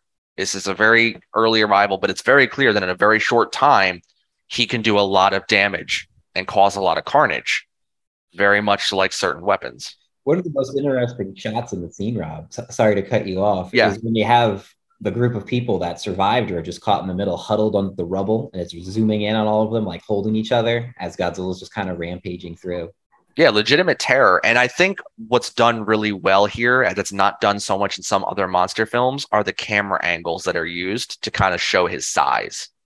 I don't know, Kyle, if you or Mark, if you guys picked up on any of that, but This Like- was uh well I, what I did notice is like when they would show him at times like this like y- y- like especially standing by like the bridge you can see how big he is and then instead of like going up to close-ups of people they're kind of panned back a little bit so it kind of gives you like um like a know person's distant perspective. yeah it's like it's a perspective where it's like you're back i don't know you're back farther so it, like i don't know you you don't get the the people look smaller on the screen you know what i'm saying like Right. they're It's not- like a for it's like a Yeah. forced perspective. yeah, and it, it- this is the part where he literally like is walking back into the ocean and then stops and like rips that fucking bridge out. Right? He's Yeah, like, yeah, just- he's like, yeah, fuck this bridge too. By the way, Uh, yeah, he does that here. He flips the bridge. He flips it again when he's Yeah. in Tokyo. Yeah, he's like he's like, is this the same bridge I destroyed last time? Nah, it ain't gonna fly. he's like, yeah, fuck this bridge, fucking bridges. Um, and I got to you got to I, I have to say that as this is the first scene that we really get Haruo Nakajima in the suit, moving and and acting, and I think he does a great job of of, of really acting like an animal, of moving and pacing and acting through suitmation, which is an art in and of itself. I think he does a great job. The next day, uh, at this point, researchers from around the world are arriving. There needs to be a a defense strategy formed. What they come up with is to basically create a giant electric fence using uh, high power, high voltage lines uh, surrounding the port. The newly formed JSDF, the Japanese Self Defense Force, because remember, Japan can't have an army. So this is the first time really showing off the Japanese Self Defense Force quotation marks. Um, and the Coast Guard are going to kind of coordinate the evacuation efforts and countermeasures. I like this next part. We get the preparations, we get the tanks, the trucks, the construction units, and we get Akira Ifukube's, the composer, one of his iconic marches that he wrote for the Godzilla series that was really meant to evoke a lot of patriotic feelings in Japan, nationalistic feelings. During World War II, he was kind of known for composing military marches and a lot of work for nationalistic propaganda stuff. Uh, so him doing this here infused he was also known for a lot of like beautiful traditional Japanese pieces mixed with orchestra, like kind of like a fusion of old and new. So this is like a what do you would say, like a montage, like a training montage Mhm. of uh, military forces, Mhm. and they say that the residences of the th- of three major wards are ordered to evacuate. Now, if you don't know much about Tokyo, Tokyo's broken up into wards and sections. There's a lot of people in each of these wards, and that's a massive evacuation to announce. So them saying that, while it might not mean enough to us, to an audience in 1954, like they could picture in their mind uh, an evacuation of that size, which they would not have seen since World War II. I don't think Uh, it mattered then. Yeah, you're not really. It doesn't really matter where you go. Yeah.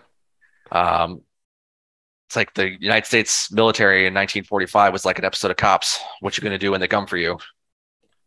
Uh, Yamane residents, we're going to kind of go back to Ogata um, wanting to ask for Yamane's consent, and this just goes so bad. Um, Ogata wants to talk to Yamane about saying like, "Hey, I want to marry Emiko," and Yamane comes back and basically is on his whole. Godzilla should be studied for resistance of radiation. He's a priceless specimen.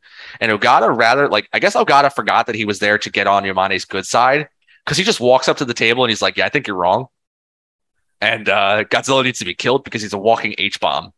and Yamane basically says, "Get the hell out of my house." Like I I don't know why I like that scene so much. And even Ogata kind of says like, "Yeah, I I guess that wasn't the best play, was it? Like that probably wasn't the best move." Um, this is where we get a news report stating that Godzilla is heading towards Tokyo, Yokohama, uh, the coastline. And this is kind of, in my opinion, where the film shows its true teeth in terms of its effects and everything else going forward. Godzilla arrives and basically walks into the barrier, and the defense force immediately opens fire with machine guns, but this time they have artillery and other ordnance. This electrical display basically just annoys Godzilla.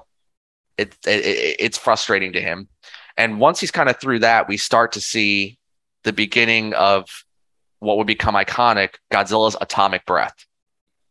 Uh, and I love a lot of the effects with the atomic breath, like the melting of thing, like the melting of the power lines. I thought that was a really cool effect for its time. How they accomplished it, Rob, they actually put it under those studio lights that would get super hot, and the towers were made of wax, and they just filmed it naturally melting and falling apart. and just sped up the film footage. Mhm, exactly. That's pretty cool. There's a lot of like really cool, like Tsuburaya, who worked on a lot of these effects, is pretty much a national treasure in terms of what he could do with on a little budget. Godzilla is unfazed by every form of counterattack and begins using his atomic breath to burn much of the city. And this is very reminiscent of the Tokyo fire bombings, which actually killed more people than the atomic bombs. I did know that. Yeah, um, absolutely hor- horrific attack on Tokyo. People are burned alive as the fire brigade tries to save as many people as possible. We see fire trucks crashing and first responders being killed. Of all the effects of this movie, those fire truck effects are bad. They're funny though. Like Yeah. especially when they have the guy that's hanging outside the truck, like little miniature, Yeah, like yeah, fucking yeah. and it slams into shit. I was like, that looks so bad, but it was so good. Or I like, how they have the random stop motion of the car of the fire truck doing like a triple Hollywood level car wipeout before blowing. yeah. Which one, Mark, did you think was worse? The tr- the train one before he goes when he takes the bridge down and he has like the train in his mouth a little bit before this when he's going back in the water. Yeah, some of that's a little. I mean, it's that's a little definitely like some of those shots aren't the best. Well, I guess obviously now from our perspective, like we're seeing this in like a, on 4K, like on a nice TV or something. Like Right. back then, like they didn't know that was like a fake train. They're probably like, how the hell did they do that with a train? Like what? Yeah. Yeah, it was pretty revolutionary for its time. Uh I love when they cut to the guy driving the fire trucks and he's just like, oh God, he's like swerving the Yeah. wheel. Yeah, and then yeah, it's like a, ter- a terrible cut to a toy just falling over sideways. Or like the the really bad stop motion edit where it crashes into the building. Like it's missing a frame. Mhm. You probably wouldn't notice it on a on a TV playing on a VCR, but like Mark said, on a 4K screen streaming, it's very clear there's a frame missing because the truck's like there, and then all of a sudden it's in the building. Like you actually don't see a crash. That happened a lot. Like I noticed the cuts in this movie like so much. In, in the beginning too, the same thing happens when the boat gets on fire. Mhm. Like it- Yes. they cut they cut a scene out. Yeah, and a lot of that's you got to remember Or like frame, I should say. it's a lot of hand cutting cinema, Mhm. like Well, hand cutting the yeah. film rolls and everything. So obviously, if they made a mistake, they didn't have the money to go back and reshoot something. Like they accidentally cut something, that was staying. As weird as it looked. Now, this is where we start getting tanks involved. We see a tank counterattack being launched. Once again, these are fleas. Godzilla's pretty much enraged by it. And uh, this is where we get all personnel are ordered to disengage and focus on rescue efforts. It's weird that I think one of the dumbest scenes of the sequence is followed by one of the most horrific scenes of the sequence. So the, all the cops are standing around the cop car and they're like hearing on the radio, disengage all rescue efforts. But like a half a second later, this 165 foot tall lizard like peers over buildings, like, what you talking about over there? It's like, and they look up like, oh my God, he's right there. Are you serious? Like, what have you guys been doing? You just been hanging out eating donuts in the cop car, and all of a sudden now you're gonna get blasted. And they all scatter and run, but the one guy stays in the car when Godzilla just atomic breaths it and blows up the cop car. Which I didn't think that effect was bad. I thought that was pretty good. Chris, did you have something you want to say about that one? Oh no, I was just gonna point out how I like how Godzilla specifically picked that cop car to destroy. Like specifically pick one vehicle ever again, but I just like how it's just like you. He goes, You guys are really just disrespecting me right now. You're hanging out, you're not taking this seriously. So I need to remind you who I am. Very much like the bridge. He he has Oh, to bring- Godzilla is rampaging through everything. Rob, what do you think the uh, U.S.'s excuse was to not show up to the party to help uh, Japan fight? Because we do have that treaty with them where if they get attacked, we have to jump in to help them. attacked by a, by a country. Godzilla's Oh, that's country. probably. Oh, it says a country. That's the rationale This right there. country, Japan, so- Japan's like, Japan's like, Sorry, no, can, can you help? He's like, that is not a country. That's a lizard. Weird. That is not. We nowhere in the contract does it say we help you for a lizard. Uh, so this is the scene I was talking about that I think is the most haunting. Um, the woman and her children trapped on a it seemed like a basement inside of a building, and she says, you know, we're gonna meet daddy soon. Uh, obviously talking about most likely husband died in the war, and like she's basically telling her kids like, we're gonna die. This is it. Buckle up. You don't even see Godzilla kill them or anything. I like how it just cuts to the building collapsing in on them. I And think that was it. pretty Just well done. Never brought up again. Yeah. So, followed by a weirdly comedic scene where the clock tower's going off and Godzilla like barks at it like a dog. Like it's like chiming and he like roars at it once and then he says, nah, and he just slaps the, the clock tower and destroys it as reporters are watching. And I think this was a cool shot. The sea of flames, right? Tokyo just burning to the ground. To us, it's like, wow, cool shot. To to people in 1954 who probably lived through the Tokyo fire bombings, that was probably pretty triggering. And you can see Godzilla's silhouette up in the background too. Yeah, Kinda- Very it- cool. It's kind of a blink and you'll miss, but you'll see the silhouette of him kind of leaning back and roaring with just the flames all around him. yeah, great. It's it's just a it's a pretty iconic shot for the film, uh, followed by a great shot, I think, of a building that's collapsed and it's looking at Godzilla through broken windows. I don't know if you guys saw that shot or picked up on it. That was a great perspective shot of an office building collapse and Mhm. seeing his leg walk by through broken windows. I thought that was very well done. Surprisingly, and I'm surprised, I'm really shocked that they did this for the time period. Godzilla destroys the Diet building the fact that they showed Godzilla, it's one thing to show a city burning, but after everything Japan went through, to see this creature destroy their government, which had just been rebuilt, had just regained its independence, and th- they're going to just film a sequence where the whole thing gets trashed. That was pretty shocking to me. Where he destroyed like everything. Yeah, everything. Yeah, but the fact that they filmed that specific sequence, like that's Gotcha. pretty meaningful for the time. Godzilla then approaches a radio tower, and I think this is pretty cool. Obviously, respect to this reporter because he said, "I, I'm, I'm going to go out swinging. Like I'm just going to report this to the end."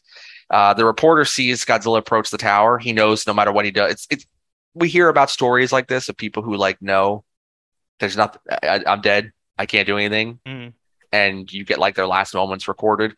And this reporter is narrating basically the end of his lives, like, like his life and everyone around him. He goes, he's like, this is it, people. This is the end. The the horrors here. And uh, we actually get a pretty horrific scene of the tower falling and people falling out of the tower. That's like nightmare fuel. Like that's like if you're like on Kingda Ka or something and it goes wrong. Like there's Mhm. nothing you can do. I legitimately look at Kingda Ka, uh, the roller coaster in Six Flags, and I, I like, I am reminded of this tower scene, like legitimately. Uh, Interestingly enough, before Godzilla destroys it, you see the reporters taking pictures and all the lights they have up there going off at Godzilla, and it really pisses him off. So he really goes out of it purposely. So I yeah, just thought that was an interesting whether they did That's it a good point. That little kind of callback to when Yamane's like, "Do not put lights in his eyes, please." that's that's actually yeah, you're right. That's a nice continuity. So Godzilla then at this point finally says, "I'm going to head to the sea. I'm done." As the city's burning to ground, and the survivors are watching in horror. Yamane at this point has a front row seat, and I'm sure at this point he's he's starting to change his mind. Like, okay, I'm sorry. I, I think Ogata might have been onto something here. This is a walking H bomb. An interesting thing too. I know it's in the American cut, Rob. So I don't. I remind me if it's in the Japanese one, but we get a shot of Serizawa just watching on TV, and it's just Tokyo in flames with Godzilla, and he's just sitting there like jaw on the floor, like can't even comprehend. I don't know if we got that shot or not. I know it's in the American cut. I wasn't sure if it was in the original. Yeah, my my brain is I blurred. I, always can't thought that was a cool little bit to throw in to keep him in the plot. right. Uh, at this point, Godzilla once again finds another bridge that he wants to disrespect. And he's, What's it? I mean, he's not. He, he, he, Godzilla doesn't go around bridges. Bridges, bridges get out of the way. Yeah, he rips him out of the way. Yeah, like he's definitely benching six million pounds or something because he just like he just curls it straight up and just drops it and he's done with it. But we get the new and shiny Japanese Air Force uh, on on strings that you can see. Yeah, I love it. Uh, it's so good. Like it's definitely like bottle rockets and like plastic models just flying at him, and the people are cheering. They're like, "Go get him! Go go get Godzilla!" And it, it's kind of implied that the jets harass him enough to get him to go away. I honestly think Godzilla was just over it. Like I don't think the jets did anything. I think they, sh- first of all, where were these jets? The tanks were there. The artillery was there. The jets are showing up like two and a half hours later after the whole city's destroyed. Want to know what my I favorite part infer- is? What? How they're just shooting all these rockets. Not a single one hits him, Yep. and you know they're just going right into that city and the fucking people that.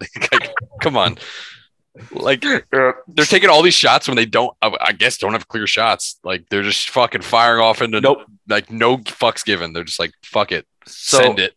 there's and, I, and I, I- it's funny you say that. So in 2016, they made a movie Shin Godzilla, Mhm. which is the which is and my it's actually a return to horror. It's the only other Godzilla film that is really in the return to horror. And there's a sequence in that film where helicopters, tanks, and artillery all target Godzilla. And with modern day equipment, you're not going to miss, right? And they light Godzilla up. And they were like, you know, I never realized that a commenter on YouTube was like, I never realized Godzilla could get more horrifying when I realized all these years the Japanese Defense Force was missing 80% of their shots and Godzilla would just rampage through them. But now the Japanese Defense Force literally had 100% accuracy and lit him up and he was perfectly fine. Like they, that, that was the running joke, right? Like I was wondering, like when they did Shin Godzilla, I think Chris, we saw it in theaters. Mhm. Yeah, we did. Uh, I was wondering were they going to like throw some gags in there where they miss? And funny enough, when the Americans drop their guided bombs, one of them misses. So it's the Americans who miss. American ingenuity right there, baby. Red, white, and blue integrity. I always thought the scene too with Godzilla, since he was already on the way out and the jets harassing him, is kind of like Japan's like, you know, when you when a person gets their ass kicked at a bar and they're still on the floor and the person's leaving, like, yeah, you're lucky, you better run. You know, I come back. I always got that vibe with the fighter jets because I'm like, hey, he's leaving anyway, and he's kind of swatting at them, but he kind of just says, uh, whatever, and dives underwater. I can see that 100%. So we now get the aftermath of this horrific attack, the remains of a scarred and desolate landscape, very much in the image of Hiroshima, Nagasaki, and the fire bombings of Tokyo. We see field hospitals filled up with the dead, the dying, and the wounded. Uh, we see a child, I think it really kind of sad scene. We see a child screened for radiation. And like shortly after screening, the doctor turns to, I think, Emiko, it was who was near him, or or a nurse, and just kind of shook his head like that kid's dead.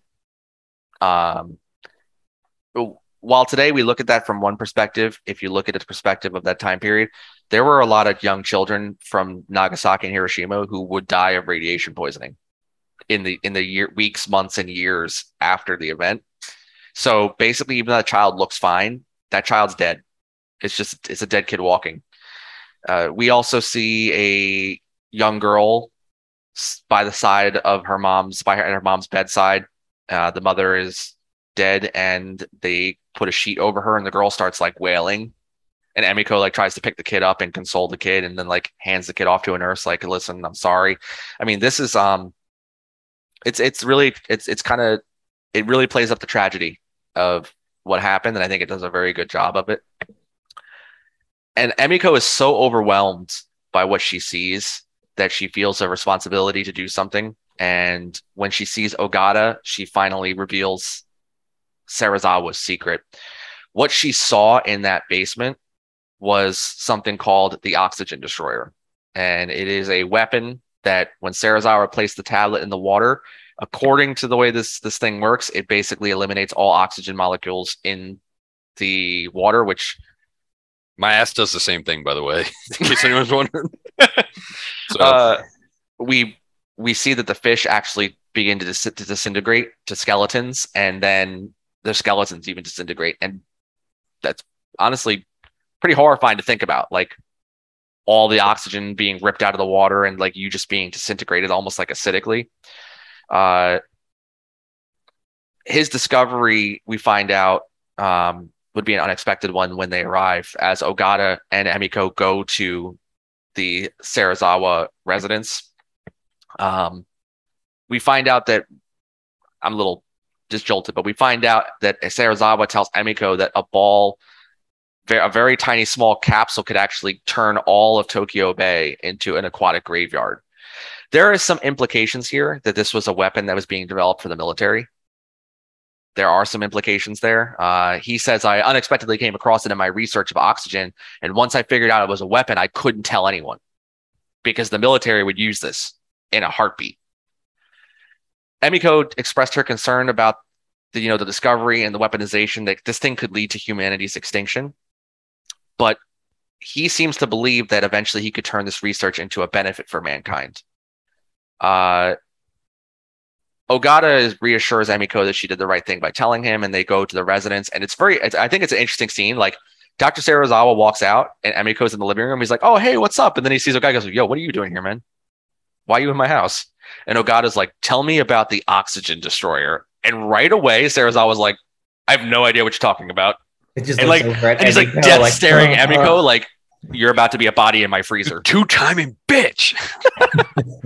like this is the best human drama in the entire film, right here. Rob, the best part is after he says, I don't know anything about an oxygen destroyer, he just runs down and locks him, tries to lock himself. yeah, so he runs away, goes down to the lab, and he like locks himself. And Ogata goes down and uh, knocks the door open, and he sees Serizawa basically trying to destroy, I guess, destroy research. Like at this point, Serizawa's terrified it's going to get out, and a struggle ensues between Ogata and Serizawa. And in the process, Ogata, I don't know what happens to him. Maybe the box that Serizawa was holding hits him in the face or something.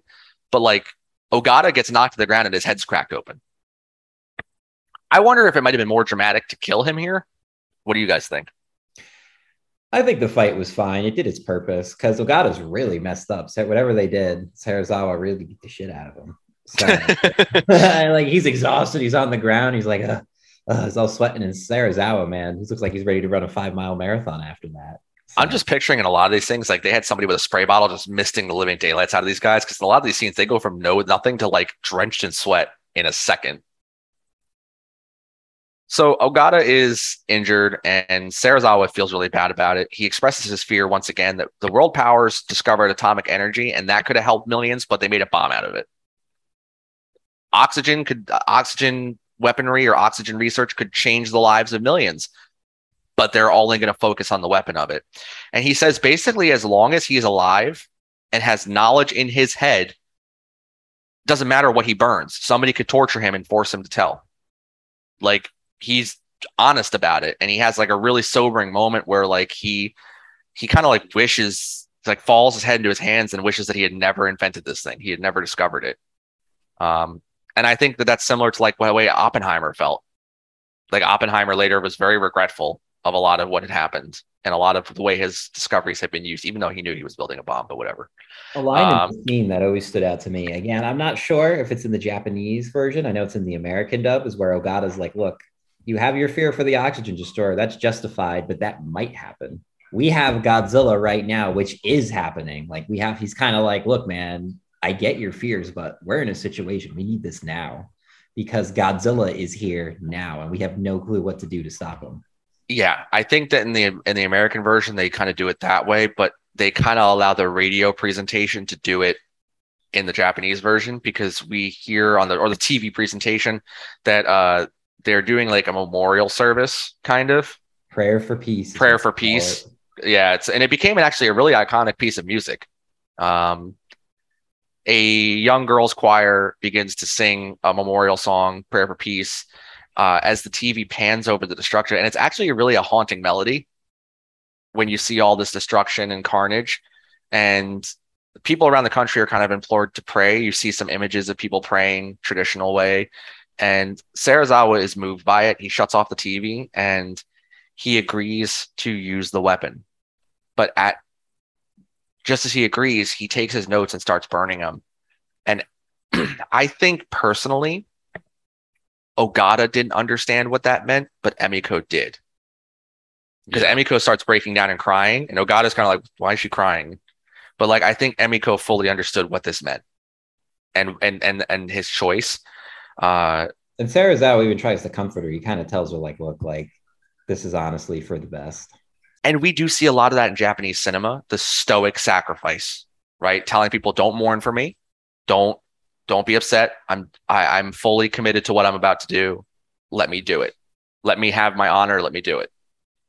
Uh, so the oxygen destroyer is prepared for use. Godzilla is located underwater using Geiger sensors, and a ship is deployed with Dr. Serizawa, Dr. Yamane, Ogata, and Emiko on board.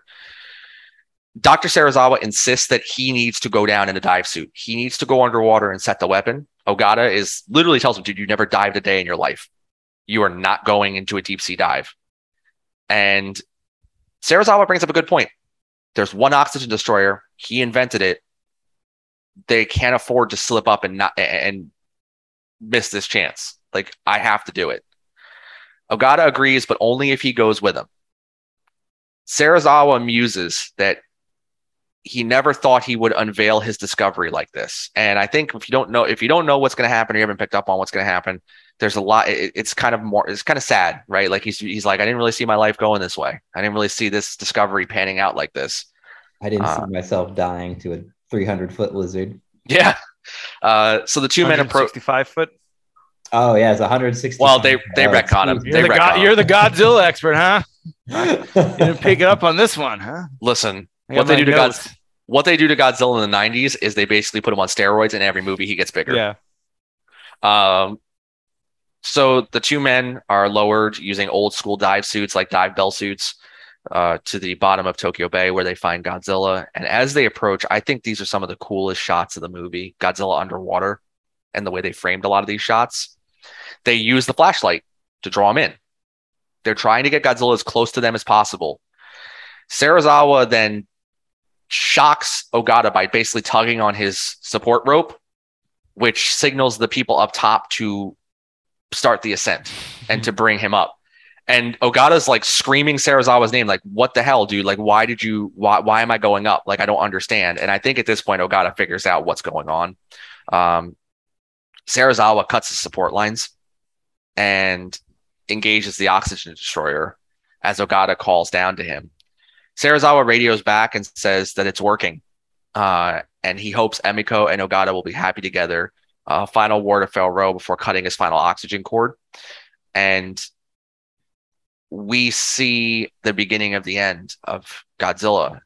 It kind of sets in immediately on the top as the divers pull up Serizawa's rope, as the team pulls up Serizawa's rope and it's not attached to anything. I love how they didn't know until the rope came out of the water. I just they're know, like, wait. oh, wait.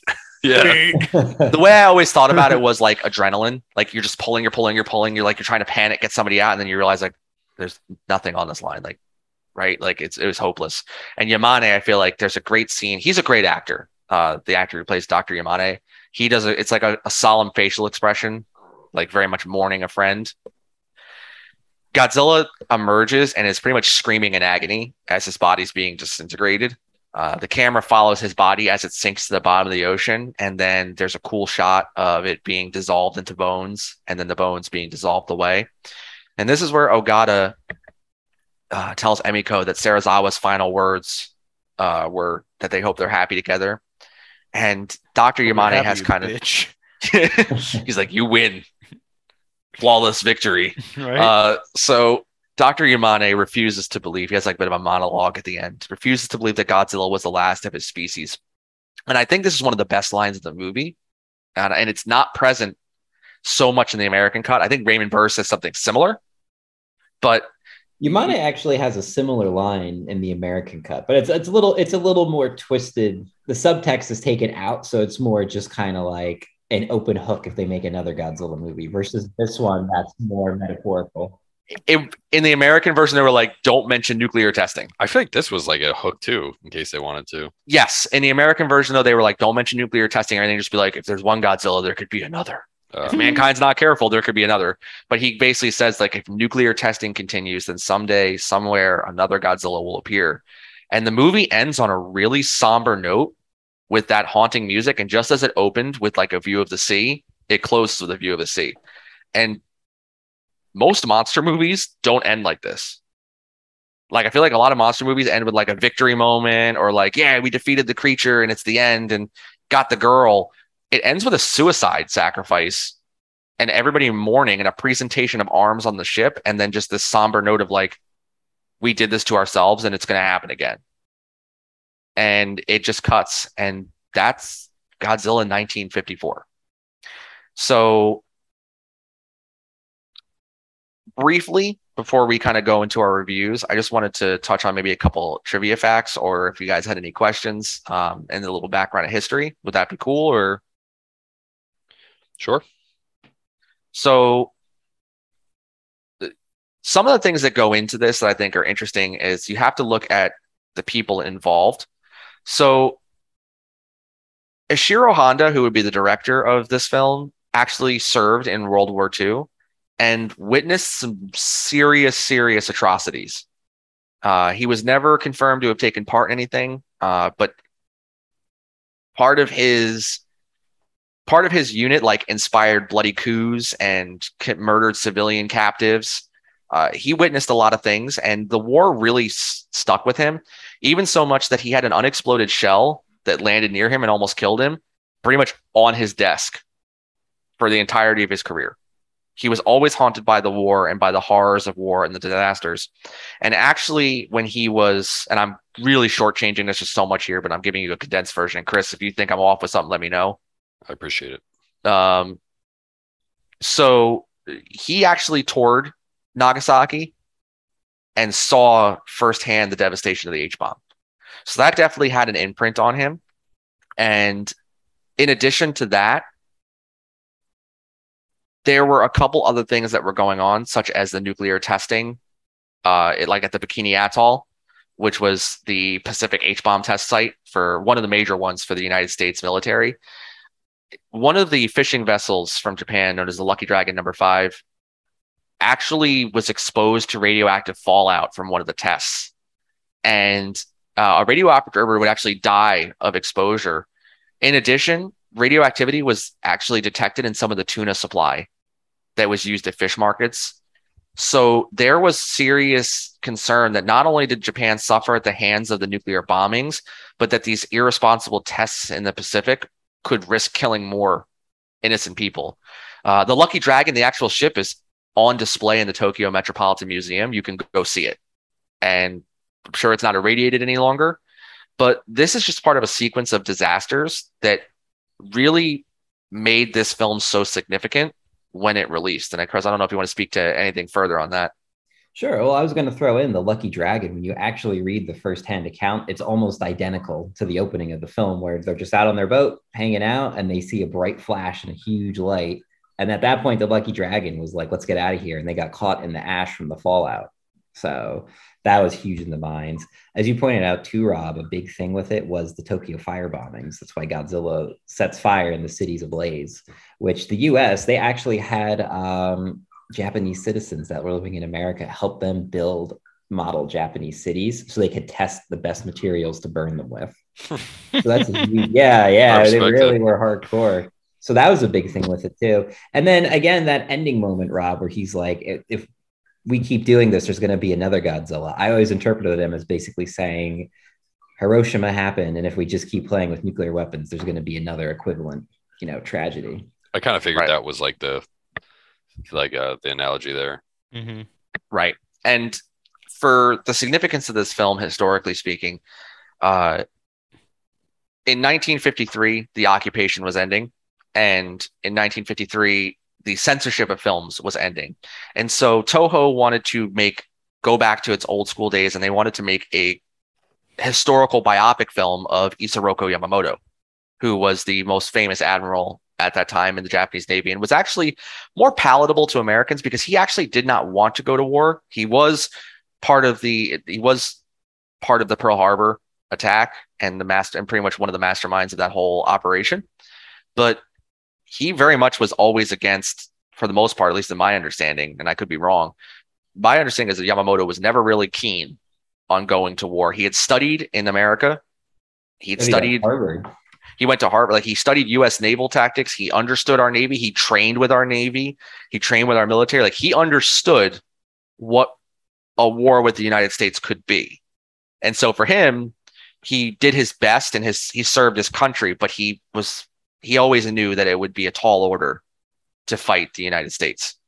Uh, so in 1953, because they were allowed to make military films again, they made some a film called The Eagle of the Pacific, which was a biopic about Yamamoto. And the reason why I bring this up is because this film saw Tomoyuki Tanaka, who would be the producer on Godzilla, paired up with Tsuburaya, who did the practical effects on Godzilla and would be one of the most legendary practical effects specialists in that time period. It also saw Shiro Honda involved in terms of direction. And interestingly enough, there is a scene where they wanted to crash a plane and show a person getting all kinds of like mangled and stuff. But they want no nobody was willing to do the scene except Haruo Nakajima, who was signed up and said, Yeah, I'll crash plane, let's go. Uh, and so they kind of all got brought together. And a year, just under a year later, I believe it was Tomoyuki Tanaka was scheduled to do another film in Indonesia, and that fell through. And on his way back, he was kind of inspired by having just seen 20,000 Fathoms Under the Sea and musing about the dangers of nuclear energy, you know, hearing about Lucky Dragon and stuff like that. He says, like, I know what I want to do. Like, I want to do like a nuclear monster film. I want to do this. And because he had worked with this team previously, he knew the people he wanted for the job. And Toho went on a limb and produced the film. And this was really a protest film of its era and would launch a legacy for some of these people. I think that if you didn't have Eagle of the Pacific, I don't think you have Godzilla. And I think if you don't have like those people meeting at the right time at the right place, that film Godzilla would have never been what it was. I think it was good because of that.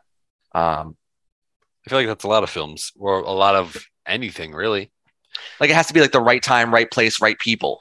Perfect storm for it to you know make a difference. So, uh, like I said, we talked a lot about history during it, so there's not much more I really want to say. Uh, but I really am, because this is a film that's so near and dear to me, I really would love to hear uh, your thoughts on it and your reviews. I am totally prepared to cry if you didn't like it. Uh, but I think I would love to hear from Kyle first. right out of the gate. It's a three out of five for me. Um, it's not like a horrible film. I think my problem with it was I was tired when I tried watching it. Um, that's my own mistake. It's an older film. That's going to happen with older films, especially black and white, especially ones where I have to read uh, the subtitles. I mean, um, so I don't knock it on any of that stuff. Um, I understand its significance, and I, I mean, it wasn't bad. I honestly thought I was going to hate this movie. I thought it was going to be a lot more boring to me, but it was actually pretty fast paced for. Um, I feel like it's time, um, and I guess it's content. I don't know. Um, I I didn't mind it. I, I thought Godzilla was going to look a little bit more goofy. I think the fact that it's in black and white, it's kind of in the shadows a lot, um, Yeah. kind of helped.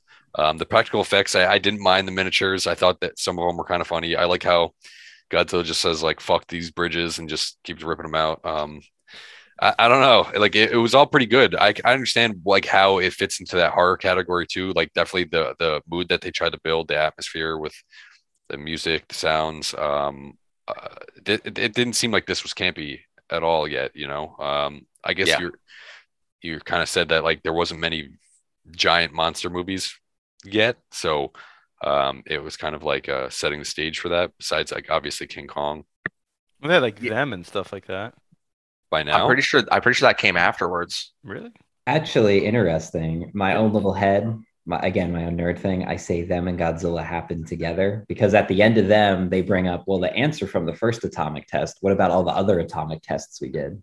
Hmm. And I'm like, that's almost a perfect segue because, well, the other tests. Oh, made them came out in 1954. Godzilla. So, So I'm trying to think when in, when in 1954 it came out. June. So okay, so then technically, but either way, Venom it, is it- first. but it wouldn't have had an influence. they wouldn't on- have had that No, no. overlap just because of nature, like Kyle said. They wouldn't have crossed paths. They just, but it just, they just kind of both happened to appear. Mm-hmm. But Right. they're so vastly different in tone. Mm-hmm. Right.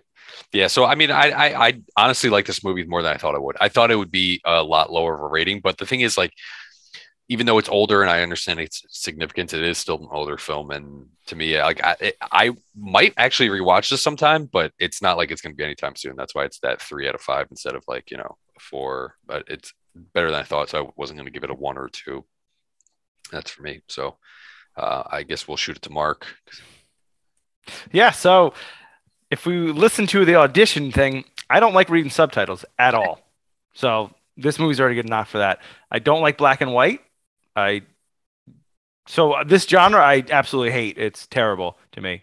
I hate for you two to hear me say this, but I don't see the appeal of this movie. I don't understand Godzilla. I don't find it interesting. This stuff. Um, this is not for me. So I don't. I really can't say anything but negative about this. The only thing that I think I liked about this is when the guy said how they put girls in the raft, and then that's how they would get rid of Godzilla. That was the only thing I liked. Um, yeah, I, I don't know enough about this genre, genre, and I don't like this genre. Um, I think Attack of the 50 Foot Woman is from 1957 is better than this. don't I mean, I don't, I don't remember last time I even saw that. I've only I saw it one time like 20 years ago. So yeah, I do not like Godzilla. I do not like this genre, and it's a one out of five for me. That's I have nothing good to say. See, I expected that. Fair I enough. watched it and I with an open mind and said I don't see the appeal to this. You're not, you're not alone. Yeah, I don't. I, I. But the thing is, it has a huge following, which is like, you know, which I understand because there's stuff I like that other people don't like. Spider-Man Three is good. Halloween Five is good. You guys just aren't watching the right movies. That's the problem. so I don't know if I guess Chris, Yeah, it's fine. you're. uh I, I'm sure you have many good things to say about this. Yes. Well, you know what? I'm biased, so I'm going to say five out of five. Yeah, for sure. I can't separate my bias when it comes to this. This is probably probably like one of the only Godzilla movies I would actually put like as a movie movie, like Mhm. I put in my list. Um, quick speed round of what I like about it. I love the miniatures. Um, I love the almost like how the movie feels. Like it feels almost apocalyptic. Like this is the start of the end of the world. Mhm. And I really enjoy too with Godzilla's rampages because in the other, like even the sequel to this that came out six months later, they drop almost everything with the aftermath of Godzilla going through. This is like one of the few movies where you really see the impact of it. And they really show Godzilla like methodically destroying the city, not just I'm going from point A to point B to fight monster X. I'm going from here to here, or Osaka paid us X amount of dollars to put them in the city. So let's throw them in, you know? Um, I think the acting's great. And interestingly enough, when this came out, a lot of Japanese critics didn't like it. They thought it was just fluff fanfare and even a little distasteful of everything. Mhm. So it's kind of aged like wine, if you ask me. And every time I watch it, I find something new I like about it. Makes sense to me. I, I I think that's why they they swung to the camp, like why they went campy because the dark, dark, dark, dark tone got people interested, and then as what happens is uh you get a sequence of films afterwards like Rodan and Mothra, which are in Technicolor, right? Like they're brighter. There's a lot more like it's it's a disaster movie, but it's a little more like the typical stereotypical disaster movies of the 50s. And then I'm pretty sure you get Godzilla Raids Again, which is mixed reviewed, but I'm pretty sure after Raids Again, it's Godzilla versus Mothra. Yeah. So how it goes is six months after this, Godzilla Raids Again because it was such a big hit. Apparently, the president of Toho ordered, let's get a sequel out as quick as we can. Six months Uh, later, Six months later, they got it out. Um, and then they moved on to a couple other monsters like Rodan and Varan. Um, eventually, they get to Mothra in 1961. And Mothra almost sets the formula and the tone for the movies moving forward because that was such a big hit. like com- did- comedic human performances and like slapstick and a lot of stuff like that. Yeah, it's a bit more exaggerated with what they do with the monster. That's when they start doing like laser guns and heat rays and all Maybe kinds I'll of like that. kind of stuff. Mhm. Yeah, I mean that's campy. That's that's fun Godzilla, fun Mm-hmm. that's fun monster movies. This was a different. I think this was a protest film. Mhm. So Chris, I'm not trying to step on your review. I apologize. no, no worries. And I was just going to say, then after that, they did King Kong versus Godzilla, and it was even more successful than this one, I believe. But didn't Um, that not happen until like the 70s or something like that? Or when did that happen? 63. 1962. So a couple of years after that, and then Toho was like, "Oh my god, look how much money we made! People love Godzilla." So they started pumping them out one a year from 1964 onward. They actually put out two in 1964. Wow. So they just kept pumping them out. And let's see, Rob, they try, I think there's been four films that were the last Godzilla movie. So they just keep coming back to it. And it's wild too because as you watch certain films later on, you can actually see when they reuse the Godzilla suits where where, where stuff's just broken. Like like you can see where like they glued skin back on, where like things blew up on the costume, and like th- at one point like Godzilla looks like has a stroke because his face like melted onto the light, so his face is like crooked. I think my favorite was always they had one suit where the eyes were going in two different directions. And every time I see it from the front, I'm just like, ooh, Yeah, from a side profile shot, it looks great. And the second you see it from the like it turns and like faces the camera, his eye he looks like a muppet. Like his eyes are just in two different directions. So good stuff. I mean, Rob Yamane's talking about there'll be another Godzilla. How do you think he felt when like Ghidra and Mothra and Mecha Godzilla and all these other ones started? I'm showing? assuming he died of radiation poisoning. In my head canon, he died like a year later of radiation poisoning from Odo Island. He That's only how- comes back in raids again, and even then, it's for a brief scene where the government's kind of like, "What do we do about the second Godzilla?" And he's like, "I have no clue. I don't care anymore." I like to think he got a nice tenured position at a university, Rob, Just and like- was like, "Don't ask me about Godzilla." so I Oh, re- think hold on real quick. Let me say something real quick. Uh, Yeah. But this still like me not liking this movie. Still, I still kind of want to see the newer versions that are probably made for an American audience, like the ones with Millie Bobby Brown and who, who else is in it? Bryan Cranston, maybe. it's good. Yeah, so I that's mean- what I'm assuming. Those are more. I'm assuming more geared toward American audiences. So what they did, and I I, I say this with, there are two major eras of Godzilla films, Mhm. pri- like that I recognize, which is Showa. I'm sorry for my dogs, uh, Showa and Heisei. Mhm. Heisei tends to be more serious with like crazy monster fights with lasers and stuff. Mhm. Showa tends to be more like slapstick wrestling. So Maybe that's what I'll like. Slapstick God- wrestling. Godzilla King of the Monsters, which Mhm. was uh, the second of the new trilogy of like Mhm. American made films, Yeah. is like the Heisei films. It's crazy monster fights, like beam attacks. Like it reminds me of the Heisei era. The new Godzilla vs. Kong is like the Showa era. Like people just doing dropping the people's elbow on Godzilla, like people picking up sticks and beating each other with them. Like somebody throwing it, like I think Kong like throws a train at one point at Godzilla. Like it's just it's that level of wild, but they just put an American budget and an American style to it. Mhm. It's good. So I like it. I So like maybe it. I will enjoy those one day. Maybe I'll watch all of them because there's only uh, like four of them to watch. I think three, three right now. That's like- of right well, three. Four, They're- Well, no, they have Kong and then Kong Skull Island. and then Kong versus Godzilla, whatever it is. But then also, I have to uh, fix something I said. I don't like black and white, but I do like Dracula from like 1930, whatever it is. But I, thought you liked the Hammer film. I really only like that one because Bela Lugosi is such a good actor, Yes. and that movie is also like 60 minutes long too. So yeah, it's it's, very easy to watch. it's an in and out burger of a movie. Yeah, it's very easy to watch. So I think I'll just shoot my review because I'm pretty sure we're all getting a little tired. So I think obviously it's no brainer. I'm giving it a five out of five. It is what it is. Uh, I love this film so much, but I love it also because um, you know Chris and I actually when we were in college together we took a Japanese history film. I'm sorry, my dog's going crazy. So when Chris and I were in college together, we took a Japanese history course, which I actually loved that class if I showed up for it. Um, but oh, badass. uh, it was eight. It was an eight o'clock in the morning class, and Not showing up Yeah. for a class you paid for. Hell yeah. yeah, You're, you're, right. showing cancel Uh, our student debt, Joe Biden, because I didn't go to school. Our Uh, class always waited with bated breath for Rob to stumble in because he was super tired, or me to stumble in hungover from drinking the night Oh. before. we sometimes stumble in at the same time, like, uh, but it's no secret that I love. I'm a history person, and specifically this era of history, the beginning of the nuclear age, is something that I find fascinating, as well as Japan's insane meteoric rise from feudal state to one of probably the most dominant Western civilization in the uh, in Asia at that time. You know, most dominant modern civilization. It's incredible, and this is one of Japan's first real protest films. It, it really is like a once the occupation, and it's really like a your nuclear testing is killing us. This is what you're doing. Like this is what's been done to us. This is what will happen to us. It, really is designed that way. And I think ja- some Japan, a lot of Japanese critics at the time were hoping it was a lot more like a nationalistic. The army defeats the monster film, right? The army doesn't defeat the monster, really. A, a scientist who comes up with another, possibly more horrifying weapon than the nuclear weapons is what kills Godzilla. And even then, there's questions of morality, of responsibility. It is there's a lot of depth to the film, and I usually don't like watching a lot of older older films sometimes because I have a lot of pacing issues with them. I feel like sometimes they're just way too drawn out.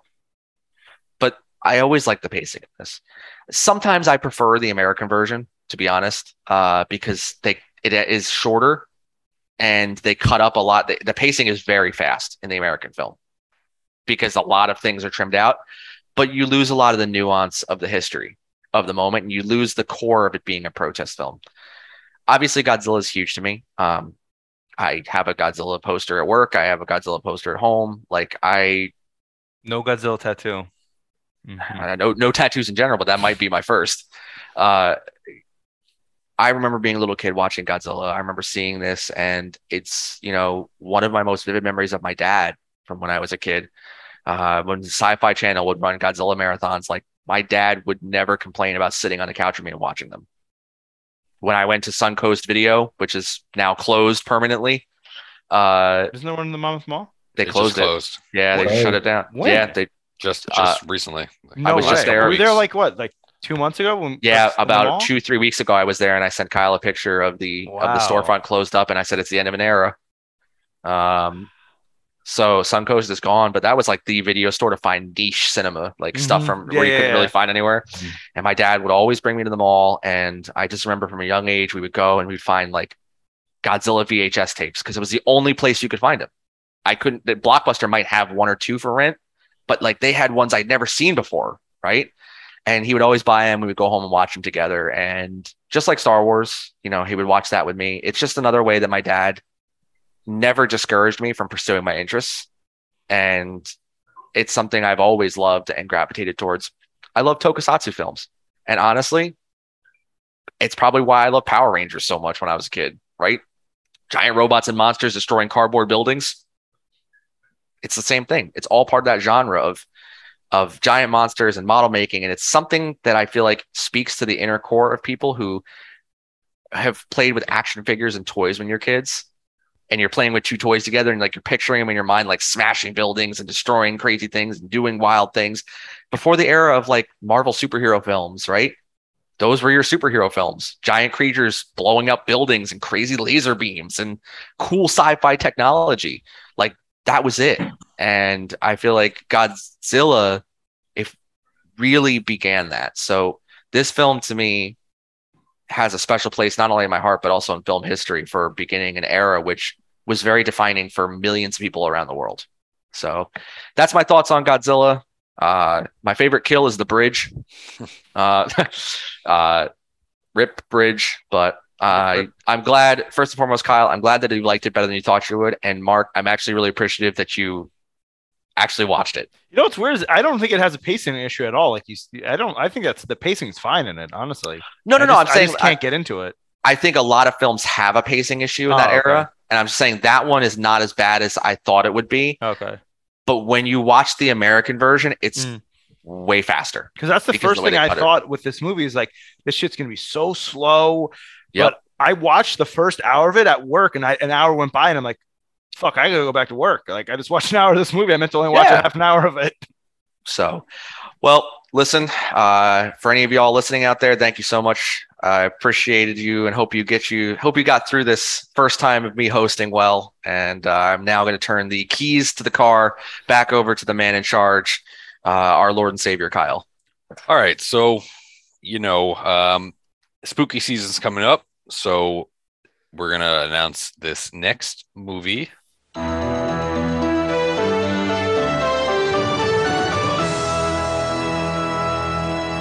Coming soon to a theater near you.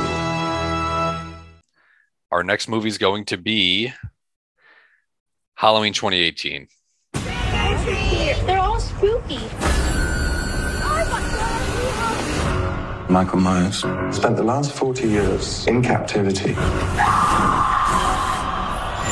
I have prayed that he would escape so I can kill him. He's waited for this night. He's here. He's waited for me. Michael!